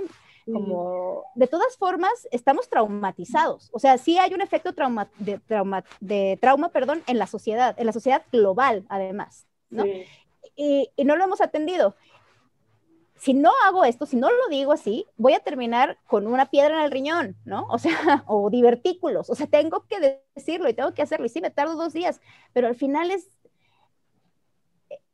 son esas, son esas ilusiones que hacen que uno quiera hacer cosas, ¿no? A veces me despierto y digo, ay, me voy a poner ese vestido y con la luz tal en el jardín. Sí, a huevo. Ah, y, es, como, siento, que es como que juegas, ¿no? O sea, te diviertes mientras lo estás haciendo. Y hace un momento hablaste sobre como esta parte del compromiso, ¿no? Y, y cómo llevas el compromiso a la acción.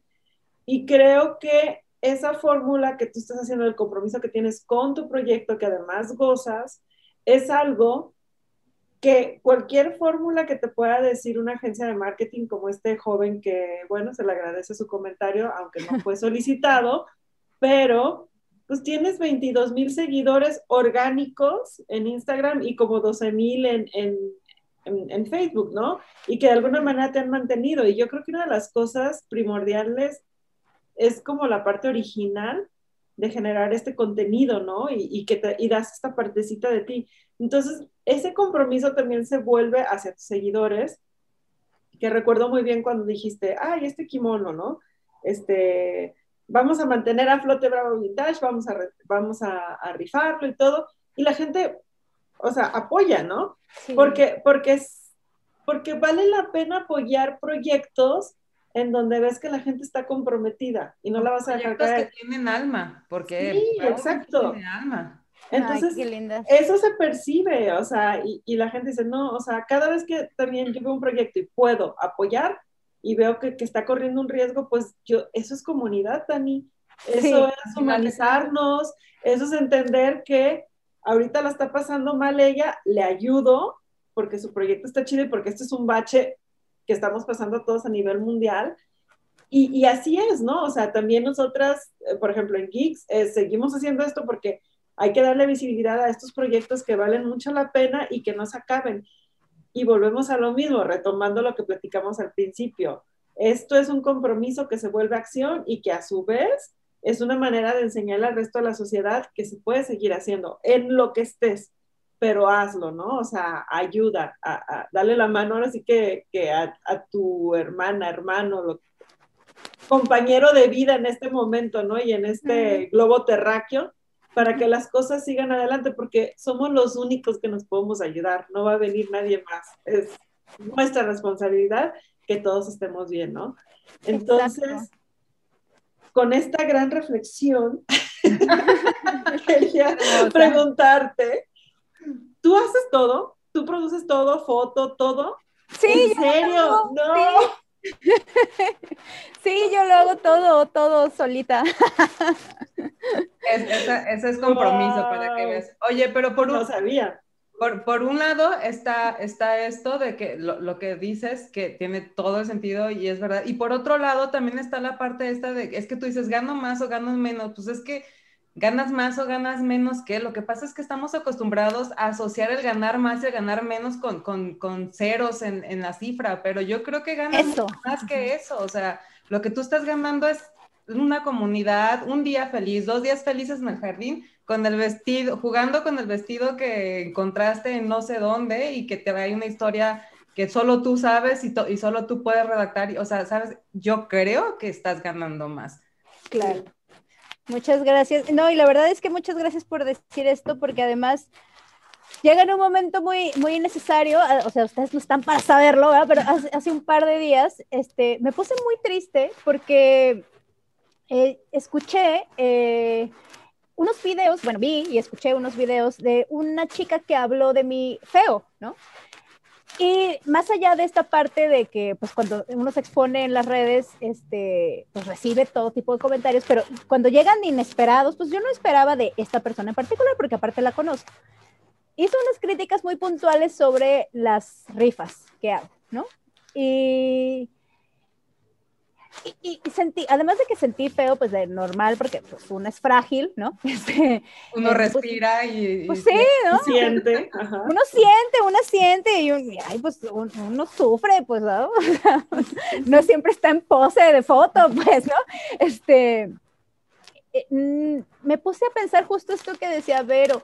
O sea, la primera vez que yo hice una rifa y cuando vi la respuesta, yo creí que nadie iba a comprar boletos. O sea, la verdad yo pensé como, bueno, a lo mejor mi mamá me va a querer comprar un boleto y le voy a decir, mamá, no, ¿no? Pero, pero, pero cuando la gente me mandaba mensajes, ay, se me siento el nudo en la garganta, pero me mandaban gente que, mucha gente que nunca he visto en mi vida. De hecho, gente que empezó a seguir mi proyecto en la pandemia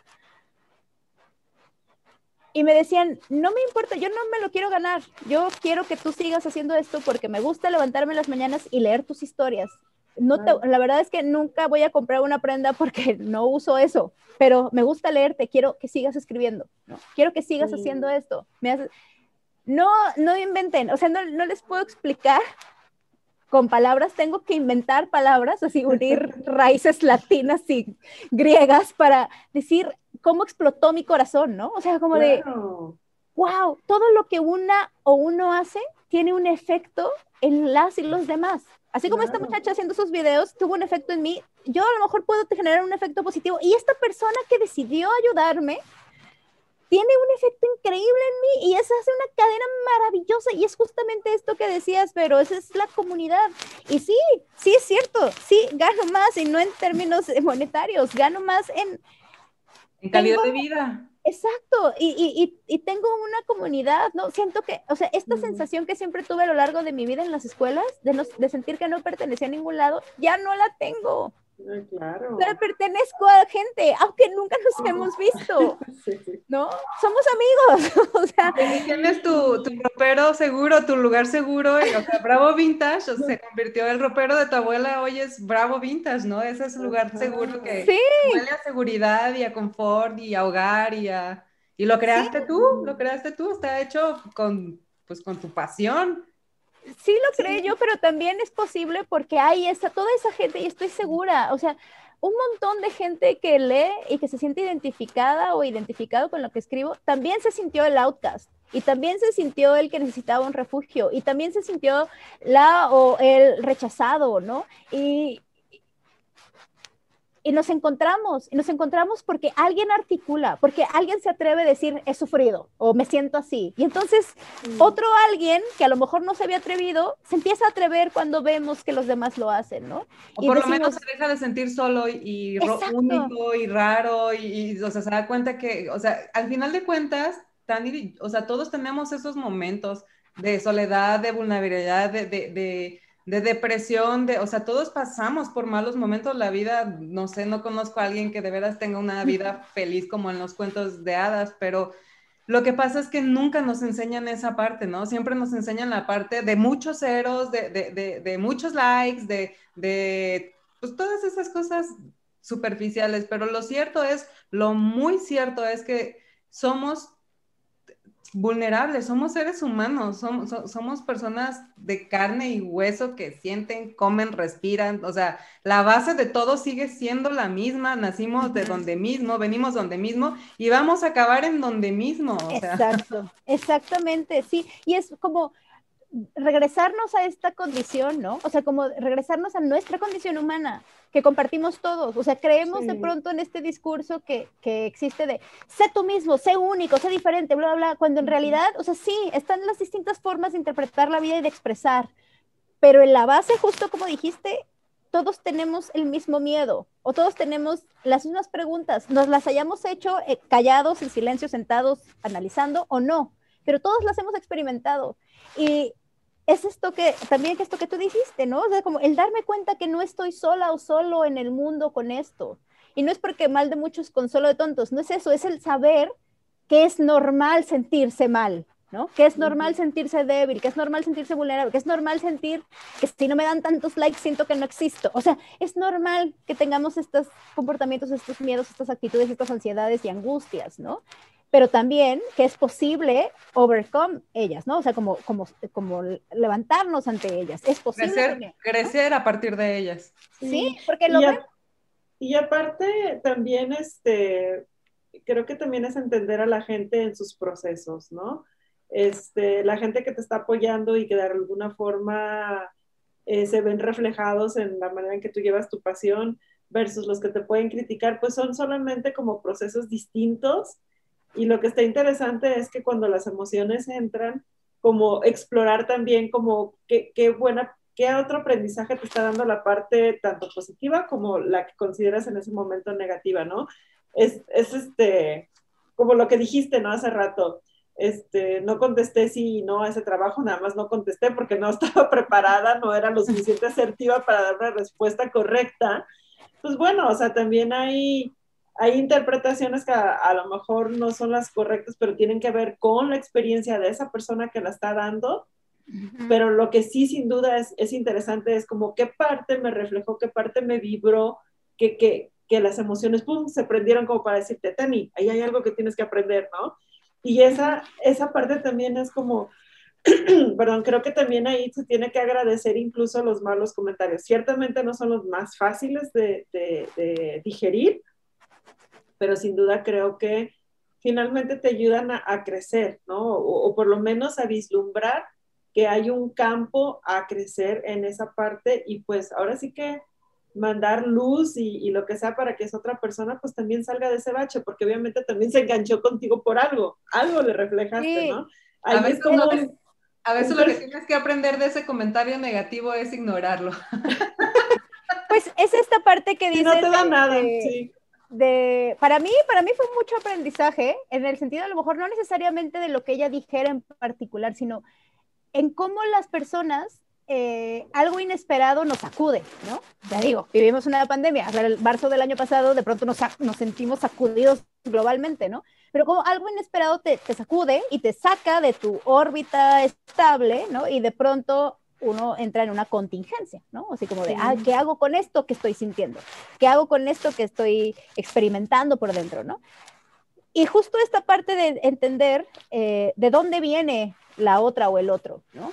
Eh, no se trata de, como de, o, mejor dicho, es, es, positivo de pronto cuando suceden cosas de este tipo y en términos generales en la vida, en nuestras relaciones humanas, darnos cuenta que todas las personas, como uno de los pizarrones está en mi tienda, todas las personas estamos rotas, todas las personas tenemos un pedazo roto, eh, un pedazo resquebrajado, un pedazo eh, que, que, no tiene sentido para nosotros, que es doloroso o dolorosa, etcétera, y, y, a veces actuamos a partir de eso, ¿no? Y no necesariamente entonces tiene que ver con lo que veo del otro, sino con cómo me siento yo, cómo se sentía ella, ¿no? Y entonces entra un, un, la empatía, ¿no? Evidentemente, digo, cuando alguien es, es, es ofensivo, pues yo siempre creo que es importante que uno hable o que uno se defienda, porque defenderse también es cuidarse, pero entender que a veces los comentarios hirientes vienen de una herida, ¿no? Y, y, esta parte de entender que todas y todos estamos rotos. Entonces, eh, yo creo que si nos vemos con esa mirada, ¿no? O sea, si comenzamos a vernos entre todas y todos con esta mirada de, chin, o sea, ¿de dónde vienes, amiga? ¿O de dónde vienes, compa? ¿No? O sea, qué lástima, pero no soy yo. O sea... Es lo que, te, lo que decíamos al principio, ¿no? De que de repente, pues, suelen ser nada más reflejos o lo que tú le reflejas a esa persona de, de, sí mismo, no tanto lo que, lo que realmente eres tú. Sí, y así nos conducimos, ¿no? O sea, todos, nadie está exento de tener esas actitudes, pues todos somos así, desgraciadamente o afortunadamente, no sé, pero, pero así somos y, pero sí, la mirada siempre empática, ¿no? La mirada amable, o sea, eh, esta, esta, esta mirada amable, justamente, necesitamos tener mirada amable al mundo y a, a las y los demás, Eh, hay que defendernos, eso sí. O sea, yo no estoy tan segura de esto de la, de la mejilla, ¿no? De la esta bíblica. no, literal, no literal.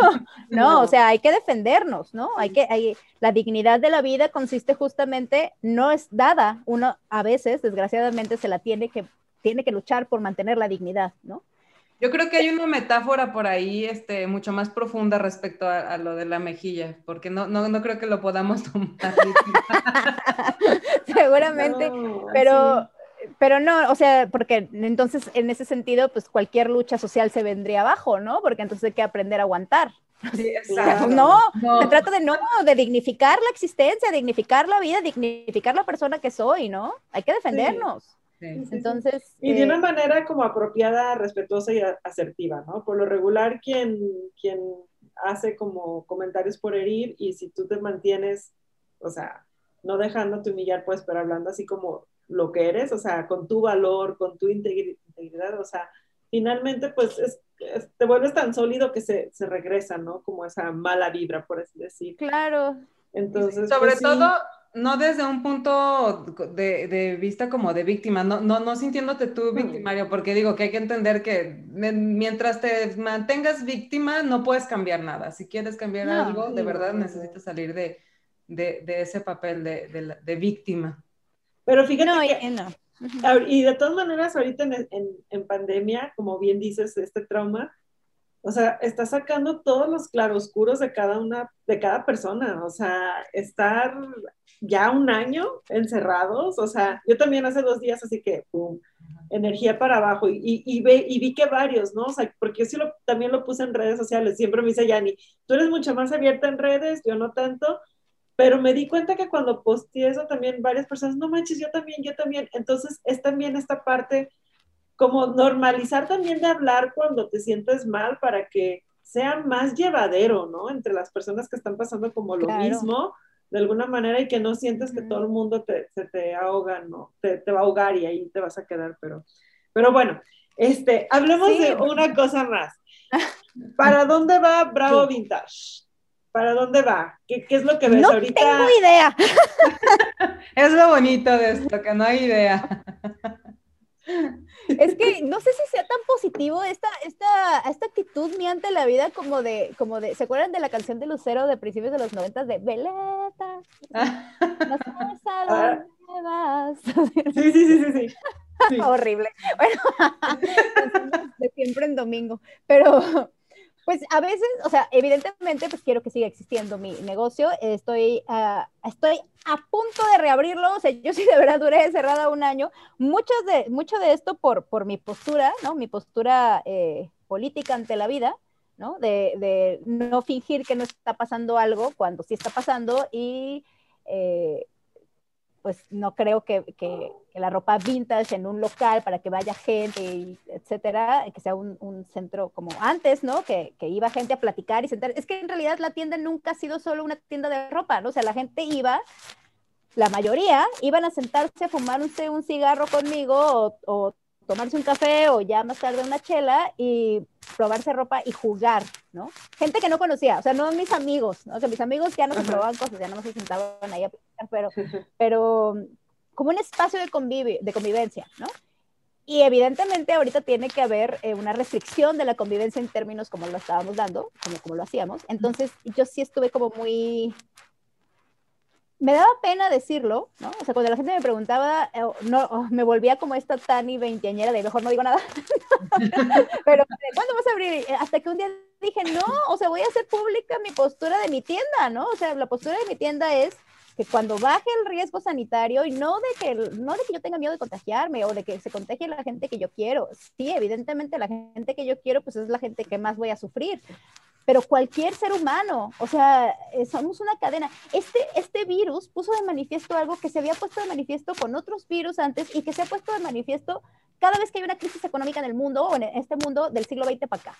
Y es que estamos interconectados. ¿no? las, las cosas que uno hace en un lugar del mundo llegan a afectar a otro lugar del mundo, las decisiones que uno toma, ¿no? colectivamente. Y este virus lo puso de manifiesto y parece que no queremos darnos cuenta, no queremos darnos cuenta que las decisiones que uno o uno toman tienen una repercusión en la vida de las y los demás. Sí. Esto a mí, o sea, una vez viendo eso, que sucede un poco como el fenómeno del feminismo, ya no puedes cerrar los ojos. O sea, ya una vez viendo eso tantas veces en la historia, eh, no, no hay manera de que yo me niegue, niegue esto que, sé, que he visto, pues, ¿no? Entonces, pues así, pero ya, este, al parecer ya esto, yo dije, a ver, voy a ver, voy a continuar viendo la estadística, no quiero ver de verdad que haya, eh, no una saturación hospitalaria, pues, ¿no? Ni siquiera un límite, o sea, que haya menos del 20% de ocupación, así de, de estricta fui, ¿no?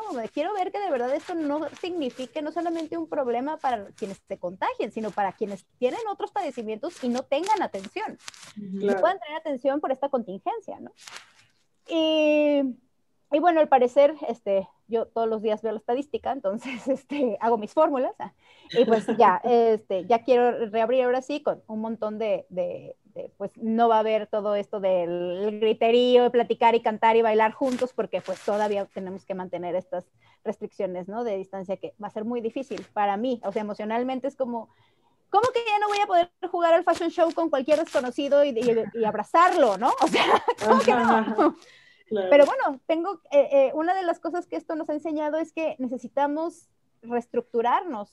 O sea, ahí entra la creatividad. una y uno tiene que aprender a adecuarse al nuevo estatus o nuevo contexto.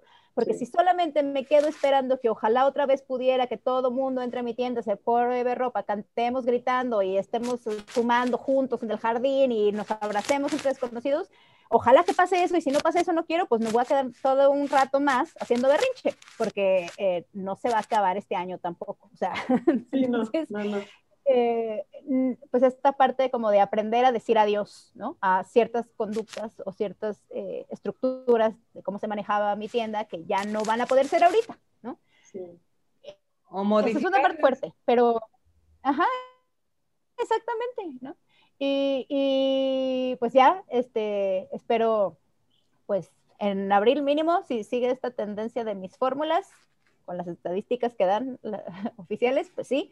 Y mi sueño siempre ha sido, este, este sueño de ilusión, ¿no? De que no necesariamente a lo mejor tengo un plan para él, como ya les he dicho mil veces, nunca hago plan, pero, pero a mí me encantaría que mi tienda se convirtiera 100% en un museo, ¿no? O sea, a lo mejor que mantener mi tienda, pero tener un museo eventualmente donde sí sea un estudio, no un museo de ropa, sino un museo de estudio de nuestro devenir político, social, económico del siglo XX en Occidente, a partir, sobre todo en Occidente y en México, a partir de la ropa que se usó.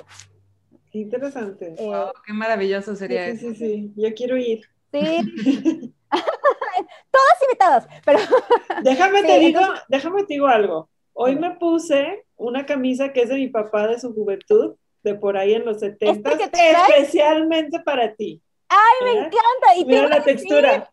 No, es, es, pura terlenca, es, es, poliéster, la tela de la modernidad. Y los dibujos, si te fijas, está increíble. Sí, es setenterísima totalmente. Sí, no, o sea, el cuello, el cuello que enorme.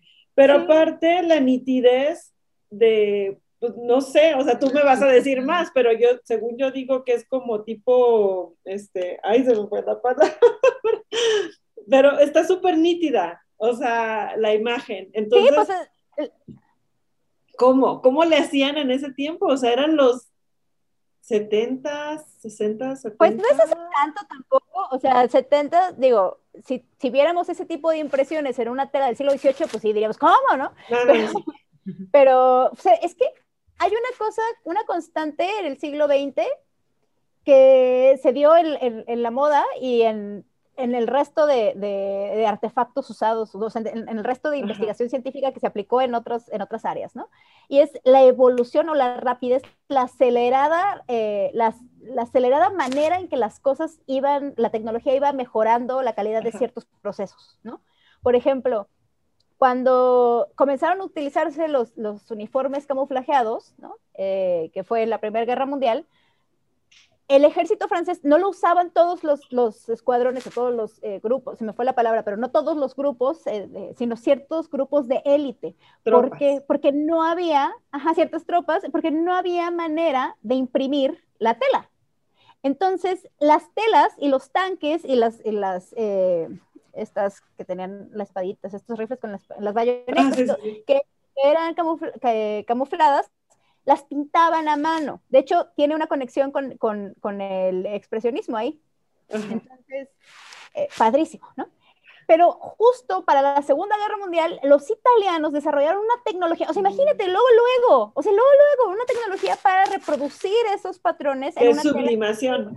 Ajá, y entonces, o sea, pero ve qué rápido, o sea, de, de, de la Primera Guerra, ¿no? Así de, en los 10, ¿no? Al, al 17, a para el 39 ya sabían cómo hacerlo. Y así ha sido, o sea, si uno se fija, si una, nosotras nos acordamos de la manera en cómo nos comunicábamos a los 20, ni siquiera eh, a los 10 y algo, ¿no? A los 20, con nuestras amigas o amigos, y pensamos en ahora en WhatsApp o en esto que estamos haciendo en Zoom, uno dice, ¿qué pedo con este brinco tecnológico? O sea, sí sí hubo una aceleración increíble en cuestión de tecnología, ¿no? Somos una generación que nos ha tocado vivir justamente todo este proceso de, de, lo análogo a lo digital totalmente, porque digo, los, los, niños ahorita pues ya nacieron sin Michael Jackson y sin, y sin lo análogo, pero...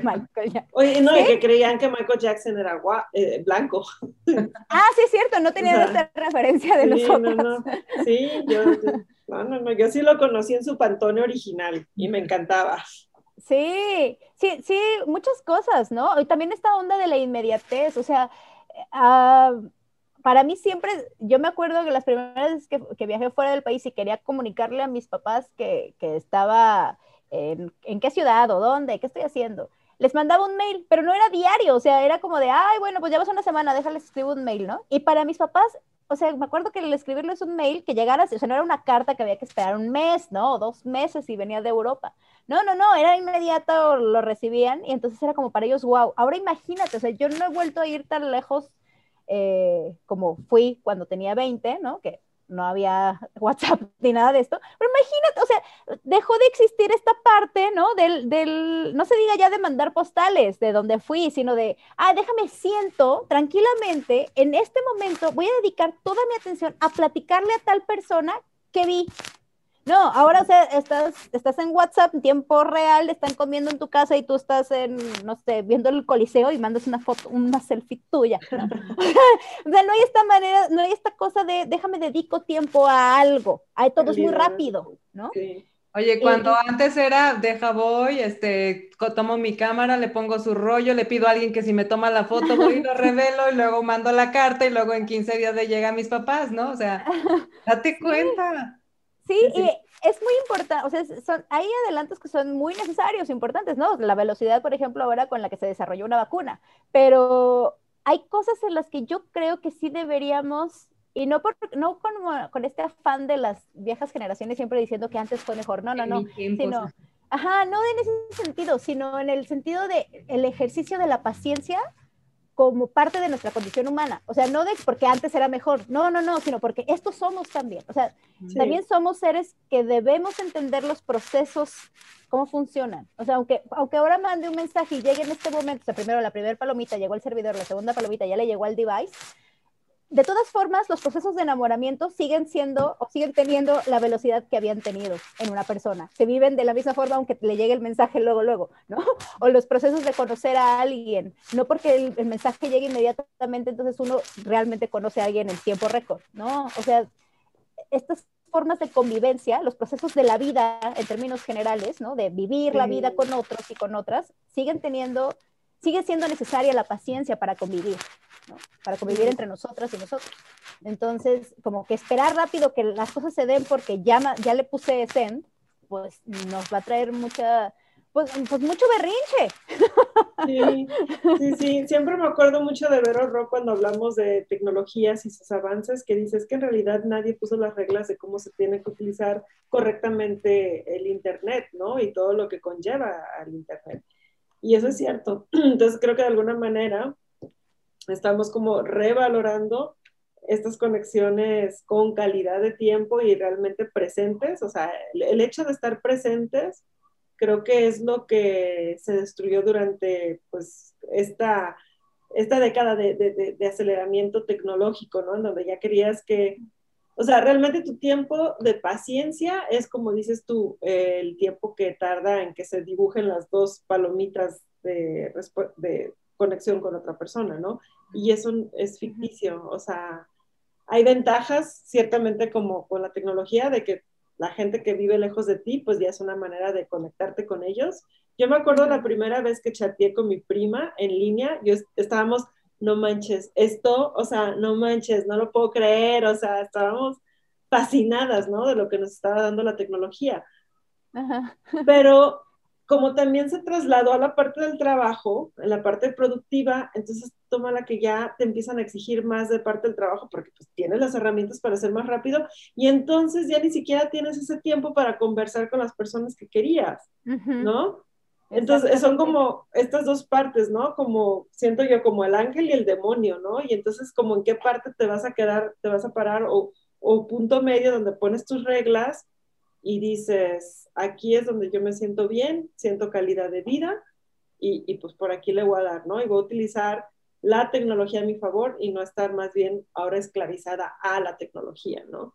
Sí, pues es justo lo que dijo hace rato Yanni, ¿no? O sea, como cómo la usamos. O sea, es una herramienta. Es una herramienta, por ejemplo, en términos de, de, aplicaciones de mensajes, ¿no? Es una herramienta de comunicación, pero ¿cómo la usas? Pues, ¿no? Sí, exacto. Y, eso tiene que ver con, con, con, los procesos internos de cada una y uno de nosotros. A mí me pasó, no sé si ustedes, que ahora, eh, pues, no, durante muchos meses, pues, no veía a mis papás, ¿no? Y, y, luego ya poco a poco empezamos a integrar una manera de vernos donde fuera segura para ellos, porque son de la tercera edad. Entonces nos vemos en un jardín, ¿no? Nos sentamos en un jardín y platicamos ahí. Y me di cuenta que durante años, no, o sea, durante muchos años, en realidad no escuchaba a mis papás. O sea, iba a visitarlos, íbamos a comer y todo, pero no los escuchaba. No teníamos una conversación real, ¿no?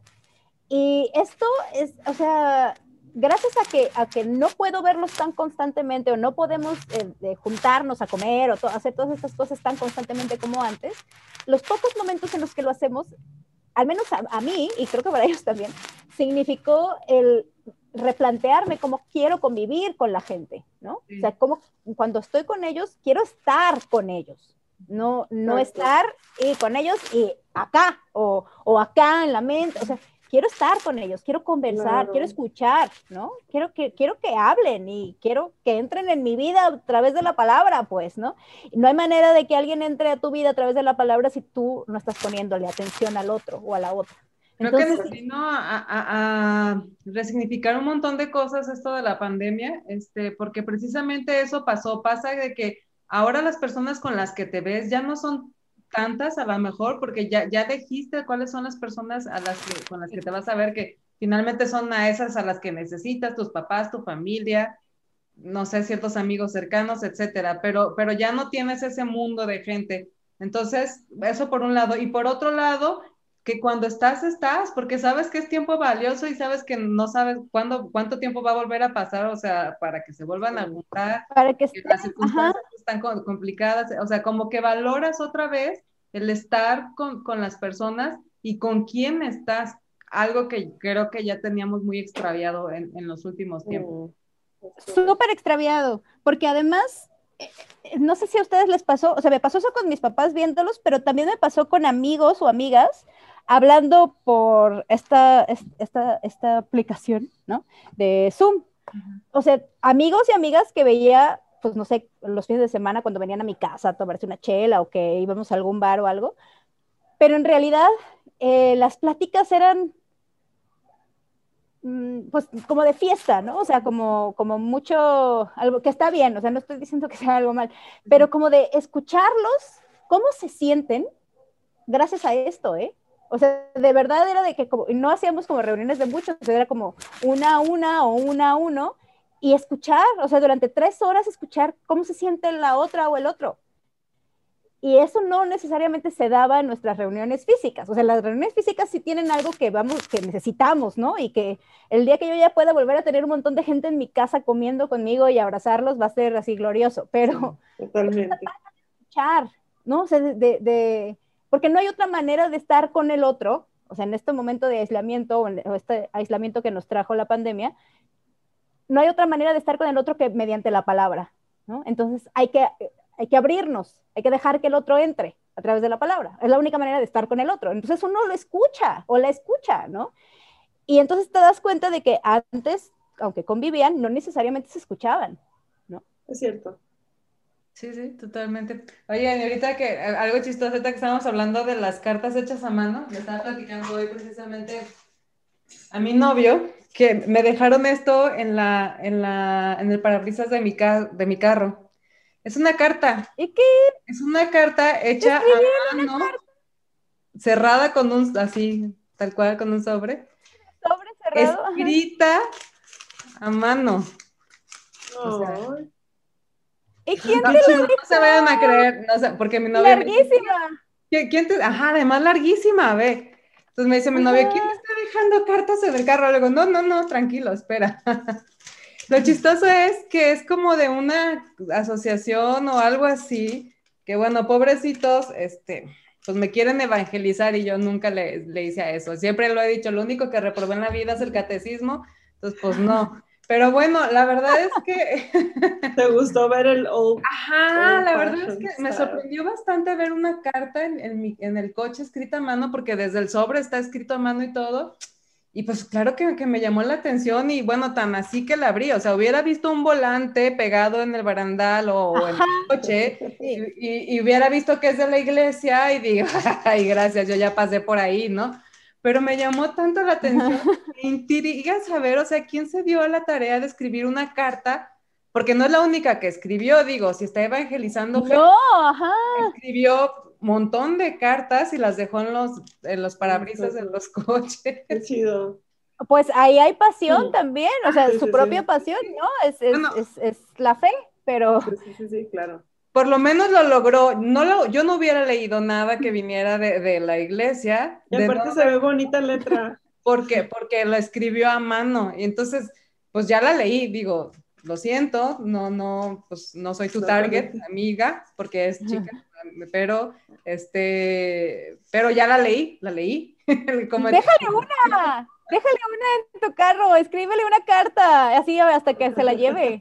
Pues es que fíjate que lo chistoso es que, no es, no, no me la dejaron aquí. Nos fuimos hace unos días, mi novio y yo, a San Pancho, y entonces ah. creo que la dejaron mientras estábamos allá, vamos regresando, y ahorita la, la descubrí en el, en el carro. Ah. Entonces yo, oh. porque trae arenita, no, no, no sé si se...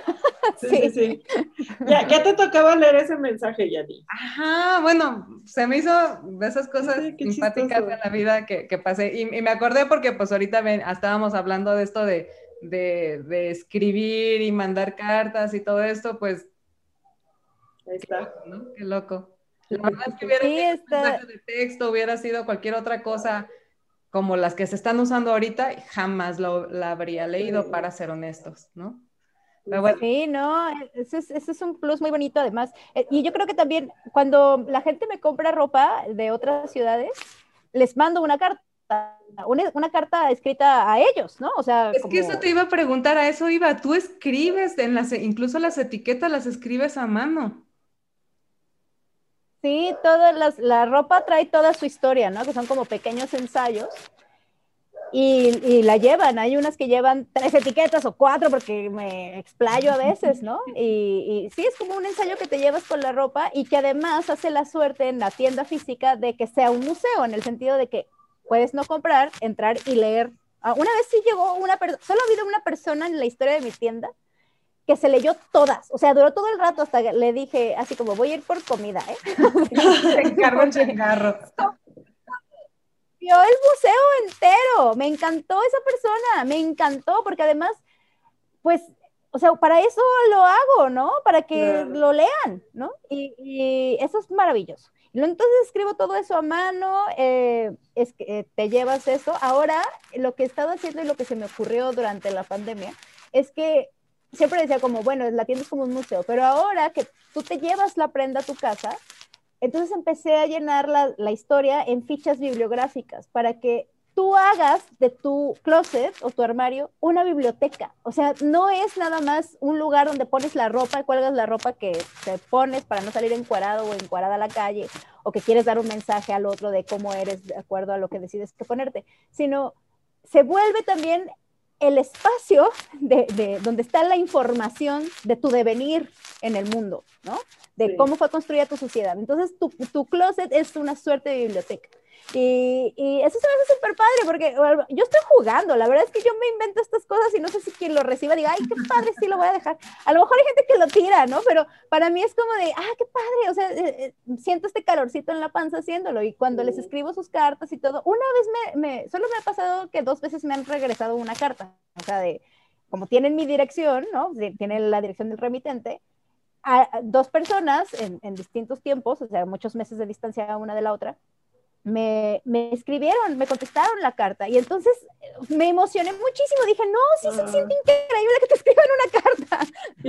Y eso está bien Sí, es muy padre. Justo para el 14 de febrero, como en esta cosa de cuestionarnos eh, por qué se celebra de la forma en que se celebra, bla, bla, yo le pregunté a la gente, a los seguidores de Bravo, que quién necesitaba un apapacho, ¿no? Y quien lo necesitara, yo iba a escribirle una carta y entonces ya mandé 15 cartas a 15 personas que necesitaban apapachos. y es muy chido, o sea, es como esta parte que a lo mejor a nosotros, no sé si somos de la misma generación, pero yo soy del 82. Y todavía nos tocaba, por ejemplo, desde escribirle la carta a Chabelo, ¿se acuerdan que Chabelo se metió en una alberca de cartas? hasta, hasta que en ciertas revistas que eran como para niñas y niños, había al final un, un área o bueno, una sección de sea amigos por correspondencia, había confianza todavía en, en la sociedad, entonces la, había la foto del niño o de la niña y ponían la dirección, la dirección de su casa, entonces tú agarrabas la revista y, ah, le quiero escribir a Juanito, ¿no? Y ahí tenías la dirección y le escribías. Yo lo hice una vez, nunca recibí respuesta. bueno, pues, a lo mejor no llegó la carta, ¿no? O sea, pero eso sí lo pudimos vivir y ahora muchas de las personas a las que le escribí tienen 20 años, entonces no, no vivieron esta parte de sí tener la confianza. Incluso yo cuando hice la dinámica dije, a ver si alguien le da confianza a darme su dirección, pero sí, o sea, una, una, una morra sí me dijo, ya le pregunté a mis papás y me dijeron que sí podía darse. Ah, pues qué bueno, o sea, qué bueno que les... Pero qué gacho que hemos llegado a ese punto en el que perdimos confianza, ¿no? O sea, qué desgracia. Pero vivir esa parte de como lo que tú sentiste, ya ni de emocionarte de una carta, ¿no? Eso es padrísimo, las cartas son lo máximo. Sí, Ay, ya, hace mucho que yo no recibo, hay que escribirnos, oye. Ay, te voy a escribir, pásame tu dirección y te escribo una Te voy a mandar una cartita, amiga, para que recibas correspondencia con el Hay una hay una pregunta que no hemos hecho. ¿El bravo de qué viene? ¿De bravo, bravo o de bravo, bravo? Ah, bien padre. Bravo, cuando yo trabajaba en la cafetería este, en Canadá, era una cafetería italiana de un dueño italiano y yo en realidad entré a trabajar porque, bueno, era difícil encontrar trabajo. Ese señor sí me contrató eh, contrataba mexicanos porque le gustaba cómo trabajábamos, pues sí, porque pues éramos bien dejados, todos y todas, ¿no? no reclamábamos nada, si nos ponía a trabajar horas extras no las reclamábamos, etcétera. Entonces, este, pues eh, me contrató. Y obvio, yo no hacía café porque yo no sabía hacer café, me preguntó él y yo le dije no, entonces yo nada más limpiaba, lavaba los trastes y a veces ayudaba a preparar algo de comer. Y un día eh, dijo, no, pues se fue alguien, creo, y, y me dijo, para que vean cómo se aprovechaba, o sea, yo entraba, el café abría a las 8 y a veces yo salía hasta las 8 de la noche. O sea, trabajaba 12 horas con micro descanso, ¿no? Ridículo. Pero bueno, pues cómo no vas a querer tener trabajado, quería esclavos. Entonces, este... Todavía quieren, todavía hay gente que lo que sigue queriendo son esclavos, se les olvidó. Sí, sigue viendo eso. Y se aprovecha justamente de esta simetría. Yo no podía reclamar nada y aparte sin papeles, pues agarras el trabajo que te den, ¿no? Entonces, Anyways, para no hacerlo largo, un día me empezó a entrenar para usar la máquina de espresso. La máquina de espresso no era una máquina automática como de Starbucks, por ejemplo, ¿no? O sea, que le aprietas botones, sino es una máquina este, manual en la que tus sentidos juegan un papel muy importante para ser barista, ¿no? O sea, tienes que escuchar cuando ya es la máquina está diciéndote que ya está el vapor perfecto para hacer la leche de, con vapor, o cuando ya la... todas estas cosas, ¿no? De hacer. Yo no sé la jerga porque aparte aprendí así, o sea, de un señor que me gritaba cómo hacerlo. Entonces, no, no sé la jerga que utilizan los baristas. El punto es que no me salían, no me salía el café, no me salía el café, y, mi ex era muy eh, ofensivo al hablar, ¿no? Este, entendiendo también que, bueno, es un, señor que es también es un baby boomer italiano, ¿no? Eh, como muy obtuso, misógino. Eh, Ajá, y, y, y, sin, sin, filtros para decir las cosas, o sea, cero asertivo, ¿no? O sea, muy grosero, etc. Entonces me decía que yo era, que enseñarme a mí o enseñarle a un simio era lo mismo. De hecho, que era mejor enseñarle a un simio que a mí, porque el simio iba a aprender y yo no. O sea, nunca me dijo estúpida, pero prácticamente sí. O sea, ¿no? Este, es mejor así, es mejor tener un monkey que you bambina. Entonces yo me ponía muy triste, evidentemente, y además eh, ahora nunca habría aguantado ese trato, ¿no? Pero en ese momento la persona que yo era, eh, con las herramientas que yo tenía, era como al día siguiente, después de llorar, iba o de hablar por teléfono con mi papá y decirle, soy una idiota, no sé usar una máquina, ¿no?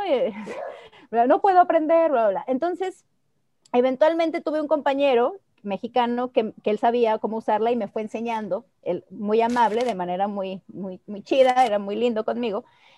Miguel se llama, y y bueno, un día, eh, uno, ahí van, no sé si han visto Los Sopranos, pero un poco eso sucedía, de que van a un café un montón de viejitos en pants. Ah, pues eso sucedía, era real, o sea, es real, eso es real. Pues todos estos viejitos italianos, amigos de mi ex jefe Mario, pues van ahí y estaban con Mario, pero a veces Mario, eh, pues no llegaba a trabajar a la hora que normalmente llegaba y entonces, o no llegaba a su café, pues no necesariamente a trabajar. Y llegaban los viejitos y un día uno de los viejitos, Angelo, me dijo, que si yo le preparaba un expreso. Y pues yo entré en pánico, porque era como, es un italiano, un anciano italiano, amigo de Mario, lo va a probar y me lo va a aventar en la cara. Vestido de soprano. Vestido de soprano, ajá. Y entonces, pues ya, sí, traía pants abierto con su camisa interior y su, y su Madonna aquí, ¿no? De oro. Sí, sí son así, o sea, real, está basado en hechos reales, al menos visual y estéticamente. Entonces, este, pues ya le hice su expreso. Y lo probó y me dijo, es bueno, ¿no? O sea, como está, está bueno. Y ya, se fue. Porque aparte se lo toman en la barra y se van, ¿eh? Y un día que Mario sí estaba, llegó Angelo y entonces Mario le dijo, ah, te facho un espresso. Y le dijo él, no, que me lo haga ella. Y yo así, no, no, el jefe, ¿no? El jefe que dice que, que, es mejor tener un simio que a mí. Y, y entonces se lo preparé con miedo y todo, ella se lo tomó, se lo tomó otra vez a Angelo y lo puso la tacita en la barra y dijo, eh, bueno, eh, eh, me gusta más como lo hace ella, ¿no? Y entonces Mario volteó y me dijo, brava ragazza, brava, brava bambina. Y, y pues yo no, eh, no sabía que, sabía que era algo bueno, ¿no? Así como que, ay, finalmente, ya un hombre menos al cual complacer, ¿no? Con, con los patrones que tenemos, así que, ah, ya, ya, mi jefe ya me dijo que sí. No, qué bárbara. sí, no, qué cosas son las que uno pasa, pero amigas, por eso cuando uno abre los ojos ya no hay vuelta atrás. Menos mal que sí hay un punto en donde uno abre los ojos, pero bueno. Sí, puntos de inflexión. pues total, después de eso, este, mi hermana había vivido en Italia y le platiqué y me dijo, ah, pues cuando te dicen brava es que, que, que, lista, que, que, lista muchacha, ¿no? Sea, porque el güey nunca vio que yo en realidad yo aprendí gracias a que una persona con amabilidad me enseñó, no gritándome, ¿no? sí, es lo que estaba mal no era, otro, era el maestro. y, y entonces, este, pues él pensó más bien como que, no sé, la Madonna llegó y, y, aprendí por arte de Madonna, ¿no? Entonces, de arte de la Virgen. Y entonces... Milagros de Madonna. Mi hermana me dijo que era eso. Sí. Y, y, ya después, cuando abrí la tienda, o sea, cuando abrí la tienda en Facebook, ¿no? Dije, ah, pues, ¿cómo se va a llamar? Y como que esa parte, esa anécdota siempre la he tenido, ¿no? De, no, no tanto por la aprobación del hombre, sino porque yo de verdad sentía que yo era una estúpida, ¿no? Yo sentía que había algo mal en mí, que no podía desarrollar cierta habilidad.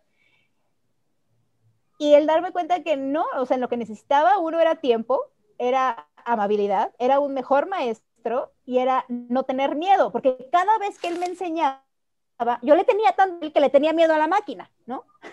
El asunto era como eh, enfrentarme a la máquina desde una mirada amable de quien me estaba ayudando. Entonces, evidentemente la máquina pues no me imponía. Y, y, la máquina puede ser como la máquina de esta estructura mundial, ¿no? Que, que vive la que vivimos. Entonces, pues sí me, me confronta, pero pues me le tengo que acercar y tengo que aprender a vivir en ella porque ya estoy aquí, ¿no? Eh, pues con amabilidad, como siendo amable conmigo, ¿no? Entonces fue como tu manera de vencer un gran temor, de aprender algo y como que te validó, ¿no? Como que te recordó, no, no, o sea, no, no es que seas tonta, sino que faltaba como un, mejor maestro y finalmente esa fue como tu medallita que te trajiste a tu tienda.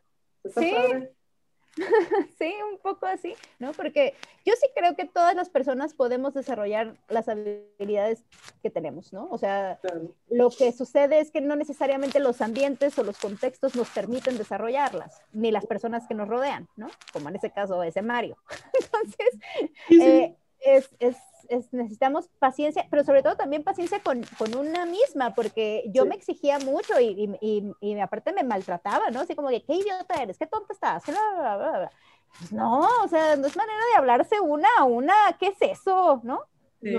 sí, sí, totalmente. Sí, no, y pues es entender que, que, al final de cuentas vas a desarrollarla, digo, todos tenemos habilidades y capacidades distintas que se desarrollan más según nuestro contexto y nuestras necesidades. Pero yo creo que lo básico para aprender algo, y que y si lo vas a aprender es porque lo necesitas o porque lo quieres aprender, pero lo básico es la, esta parte humana, pues a ti lo que te estaba faltando era que te trataran como un ser humano para que pudieras entonces aprender como lo que eres, un ser humano, ¿no? Y, lo tricky ahí es que también ser ofensivo es parte del ser humano. O sea, también él estaba siendo humano, siendo un desgraciado. estaba siendo un simio. sí, porque los simios, bueno, no sé, pero no, no, sé, no vaya a ser que ofenda a los simios, ¿verdad? No, no son perversos, a lo mejor sí tienen esta parte, porque nos parecemos mucho, ¿no? Pero no, no sé si tengan este deseo de hacer sentir mal al otro con, con el único propósito de hacer sentir mal al otro, ¿no? Porque cuando alguien te dice estas cosas, pues tiene un deseo de herirte, ¿no? O sea, como muy, muy absurdo y que pasó, o sea, que después me di cuenta porque él no era malo, o sea, no, e, era después cuando me fui. Es cultural tal vez. Sí, es lo que te iba a decir, también tiene mucho que ver, digo, lo que dijiste al principio, un, baby boomer, este, que estaba totalmente, que vivió otro contexto donde evidentemente los gritos y las órdenes y, y todo esto, pues así funcionaba, ¿no? Mira, sí sin decir nombres, pero a mí una vez una señora me dijo, este, Vero, nunca te vayas a casar o involucrar con un italiano. Es más machista que, uno, que un mexicano, pero aparte súper gritón. Entonces, yo no sé, ahorita con lo que estás platicando, como que me, me, recordaste a esta señora y yo dije, pues está bien, pues italianos entonces no, supongo. Ay, a mí se me hacen tan guapos, o sea, no, no, no físicamente, pero me gusta mucho el italiano, o sea, la lengua. ¿No? Entonces, como que eh, yo los escucho y me enamoro. O sea, a veces pongo podcast italianos nada más para dormir. universo te reto, prove me wrong. Ay, hablan bien padre, me, me, encanta. Hay palabras que digo, güey, no mames, quiero vivir, o sea, quiero vivir en esta palabra, ¿no? O sea, como... Está increíble, sí, ay, no, qué bonito.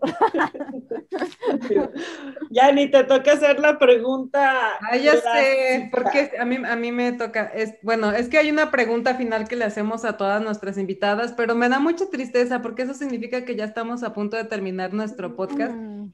Y, ay, nos la estamos pasando tan bien, está tan a gusto. La verdad, sí, estoy bien a gusto, ¿eh, amigas? Muchas gracias por este convivio. Nosotros también, oye, pero bueno, ahí te va. La, la, pregunta es, pues, de, somos una comunidad geek, somos las Geek Girls, entonces eso quiere decir que todas somos geek de algo. ¿De qué eres geek, Tani? Digo, ya me puedo dar una idea. Yo también. Estamos platicando. Ah, que ya sé. ajá, pero tú, tú dilo con tus propias palabras. ¿De qué eres geek? Me encanta además permítanme decirles que, que, la palabra geek, hace muchos años, un pequeño preámbulo, leí sin querer en un libro, o sea, no estaba buscando eso. ¿Cuándo fue la primera vez que se tiene registrada la palabra geek con este sentido de, de, de como de, de, tecnología, ¿no? Que esto ya tiene que ver más entrado el siglo XX. Pero cuando se empezó a usar, era para decir que la gente era como alguien tonto.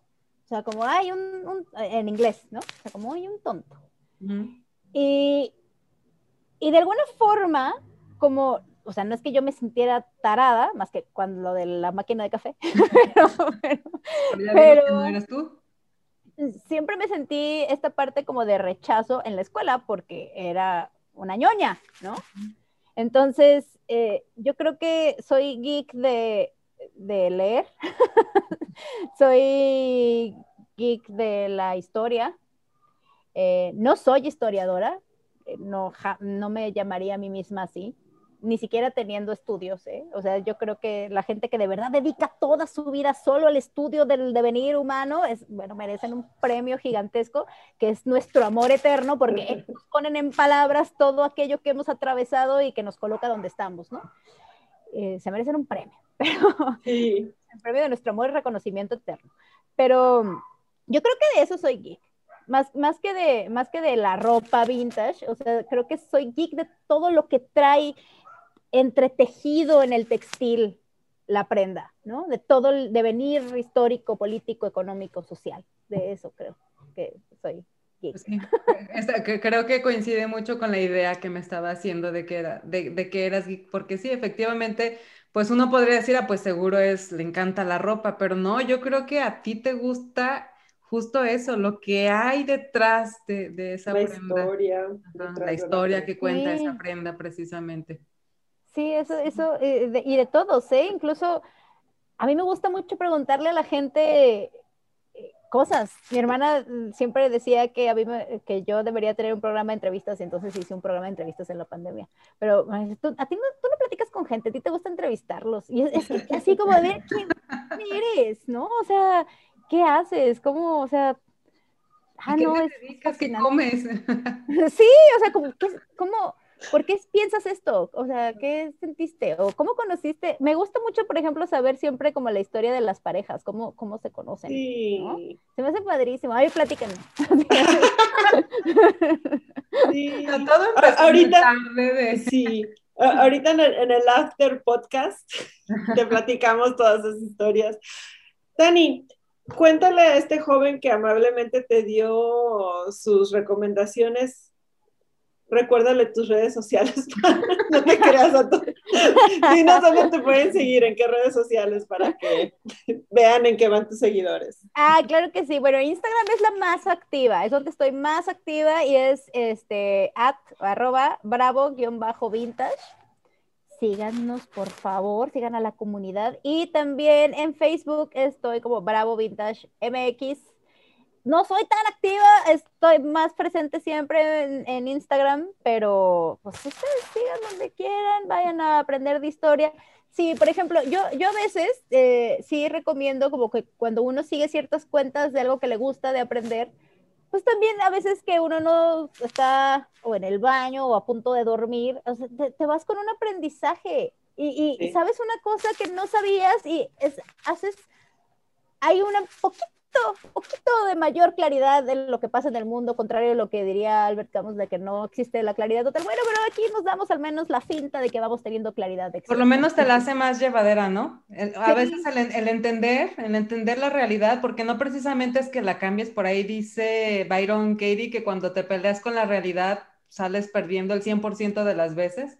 Entonces, a lo mejor no es este, quererla cambiar, pero el entenderla un poquito puede hacer la, la gran diferencia, ¿no? Por supuesto. me estoy acordando de una, de una pregunta que nos faltó y que es súper geek, que también tenemos que saberla. ¿Cuál es tu gadget del momento y tu gadget vintage favorito? Mi gadget vintage, yo creo que... Ay, qué buena pregunta. Pues, eh... ¿qué será mi gadget vintage favorito? Pues yo creo que la, o sea, se sigue usando este, la pistola de secado de cabello. Muy buen gadget, sí. Sí, fue muy buen gadget en su momento increíble, ¿no? La secadora de pelo, increíble. Y, y yo la uso mucho para peinarme.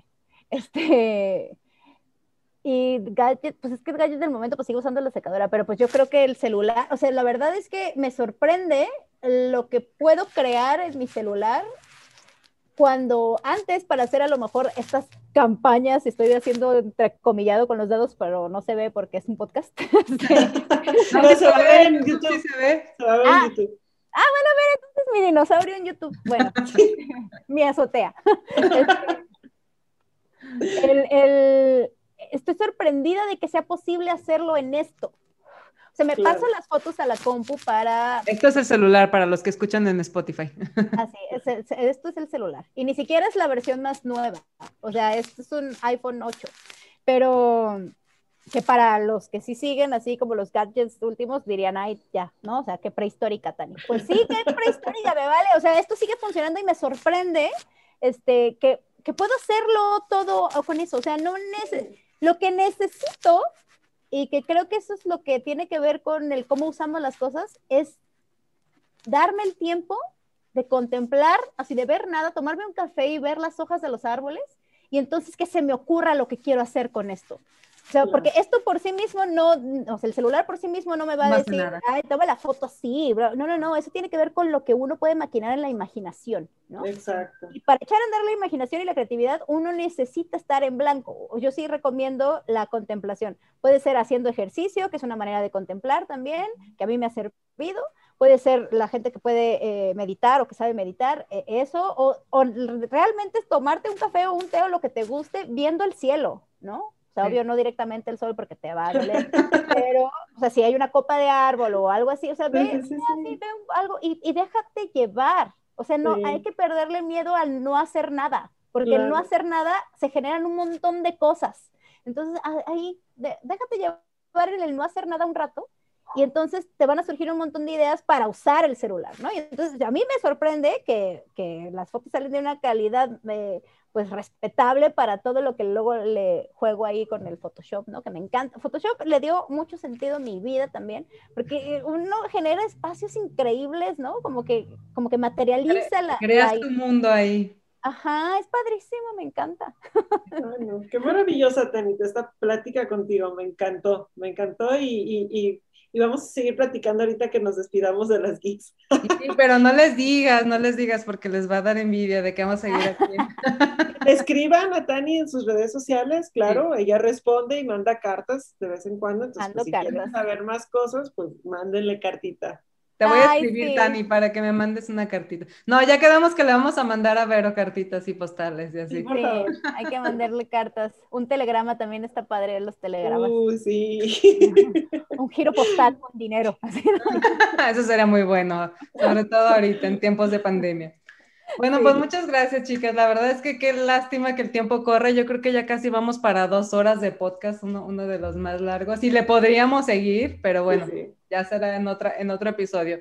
Muchas gracias a las dos por, por, estar aquí en este capítulo, maravilloso capítulo tan a gusto y tan, tan ameno y entretenido, divertido y profundo y demás.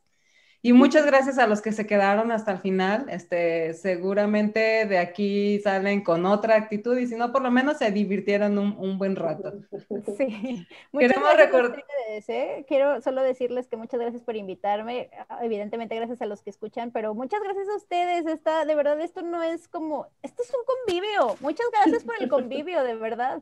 Claro que sí, pues de eso se trata. O sea, al final de cuentas esa es la intención, ¿no? Que sea una charla entre, entre mujeres que pues más o menos pensamos ahí o traemos unas, unas ideas este, similares respecto a lo que es la vida hoy y, recordarnos que, que, somos seres humanos, hombre, que, que, no, que no se trata nada más lo que decíamos hace rato de dinero, de likes, de éxitos, de, de que pues sí está muy bueno, si te gusta está muy bueno y qué bueno, está bien, pero pero al final, detrás de todo, detrás de, de, todas las pantallas que queramos poner, somos seres humanos. Y, y, y, cosas que se disfrutan son cosas como estas, cosas que no necesitas nada más de que una charla con amigas, un, un rato, un café, una copita, lo que tú quieras, y no cuesta nada, o sea, no cuesta nada y ve que a gusto no la pasamos. Conexiones reales. Conexiones reales. Pura vinculación afectiva. Eso, maravilloso.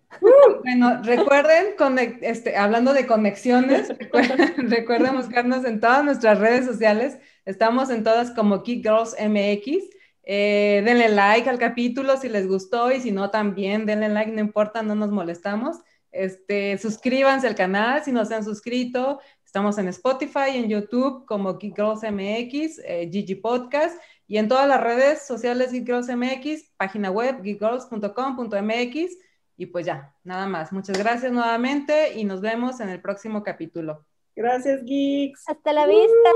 Bye bye. girls, girls, girls, girls, girls, girls,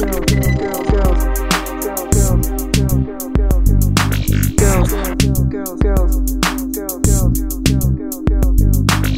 girls,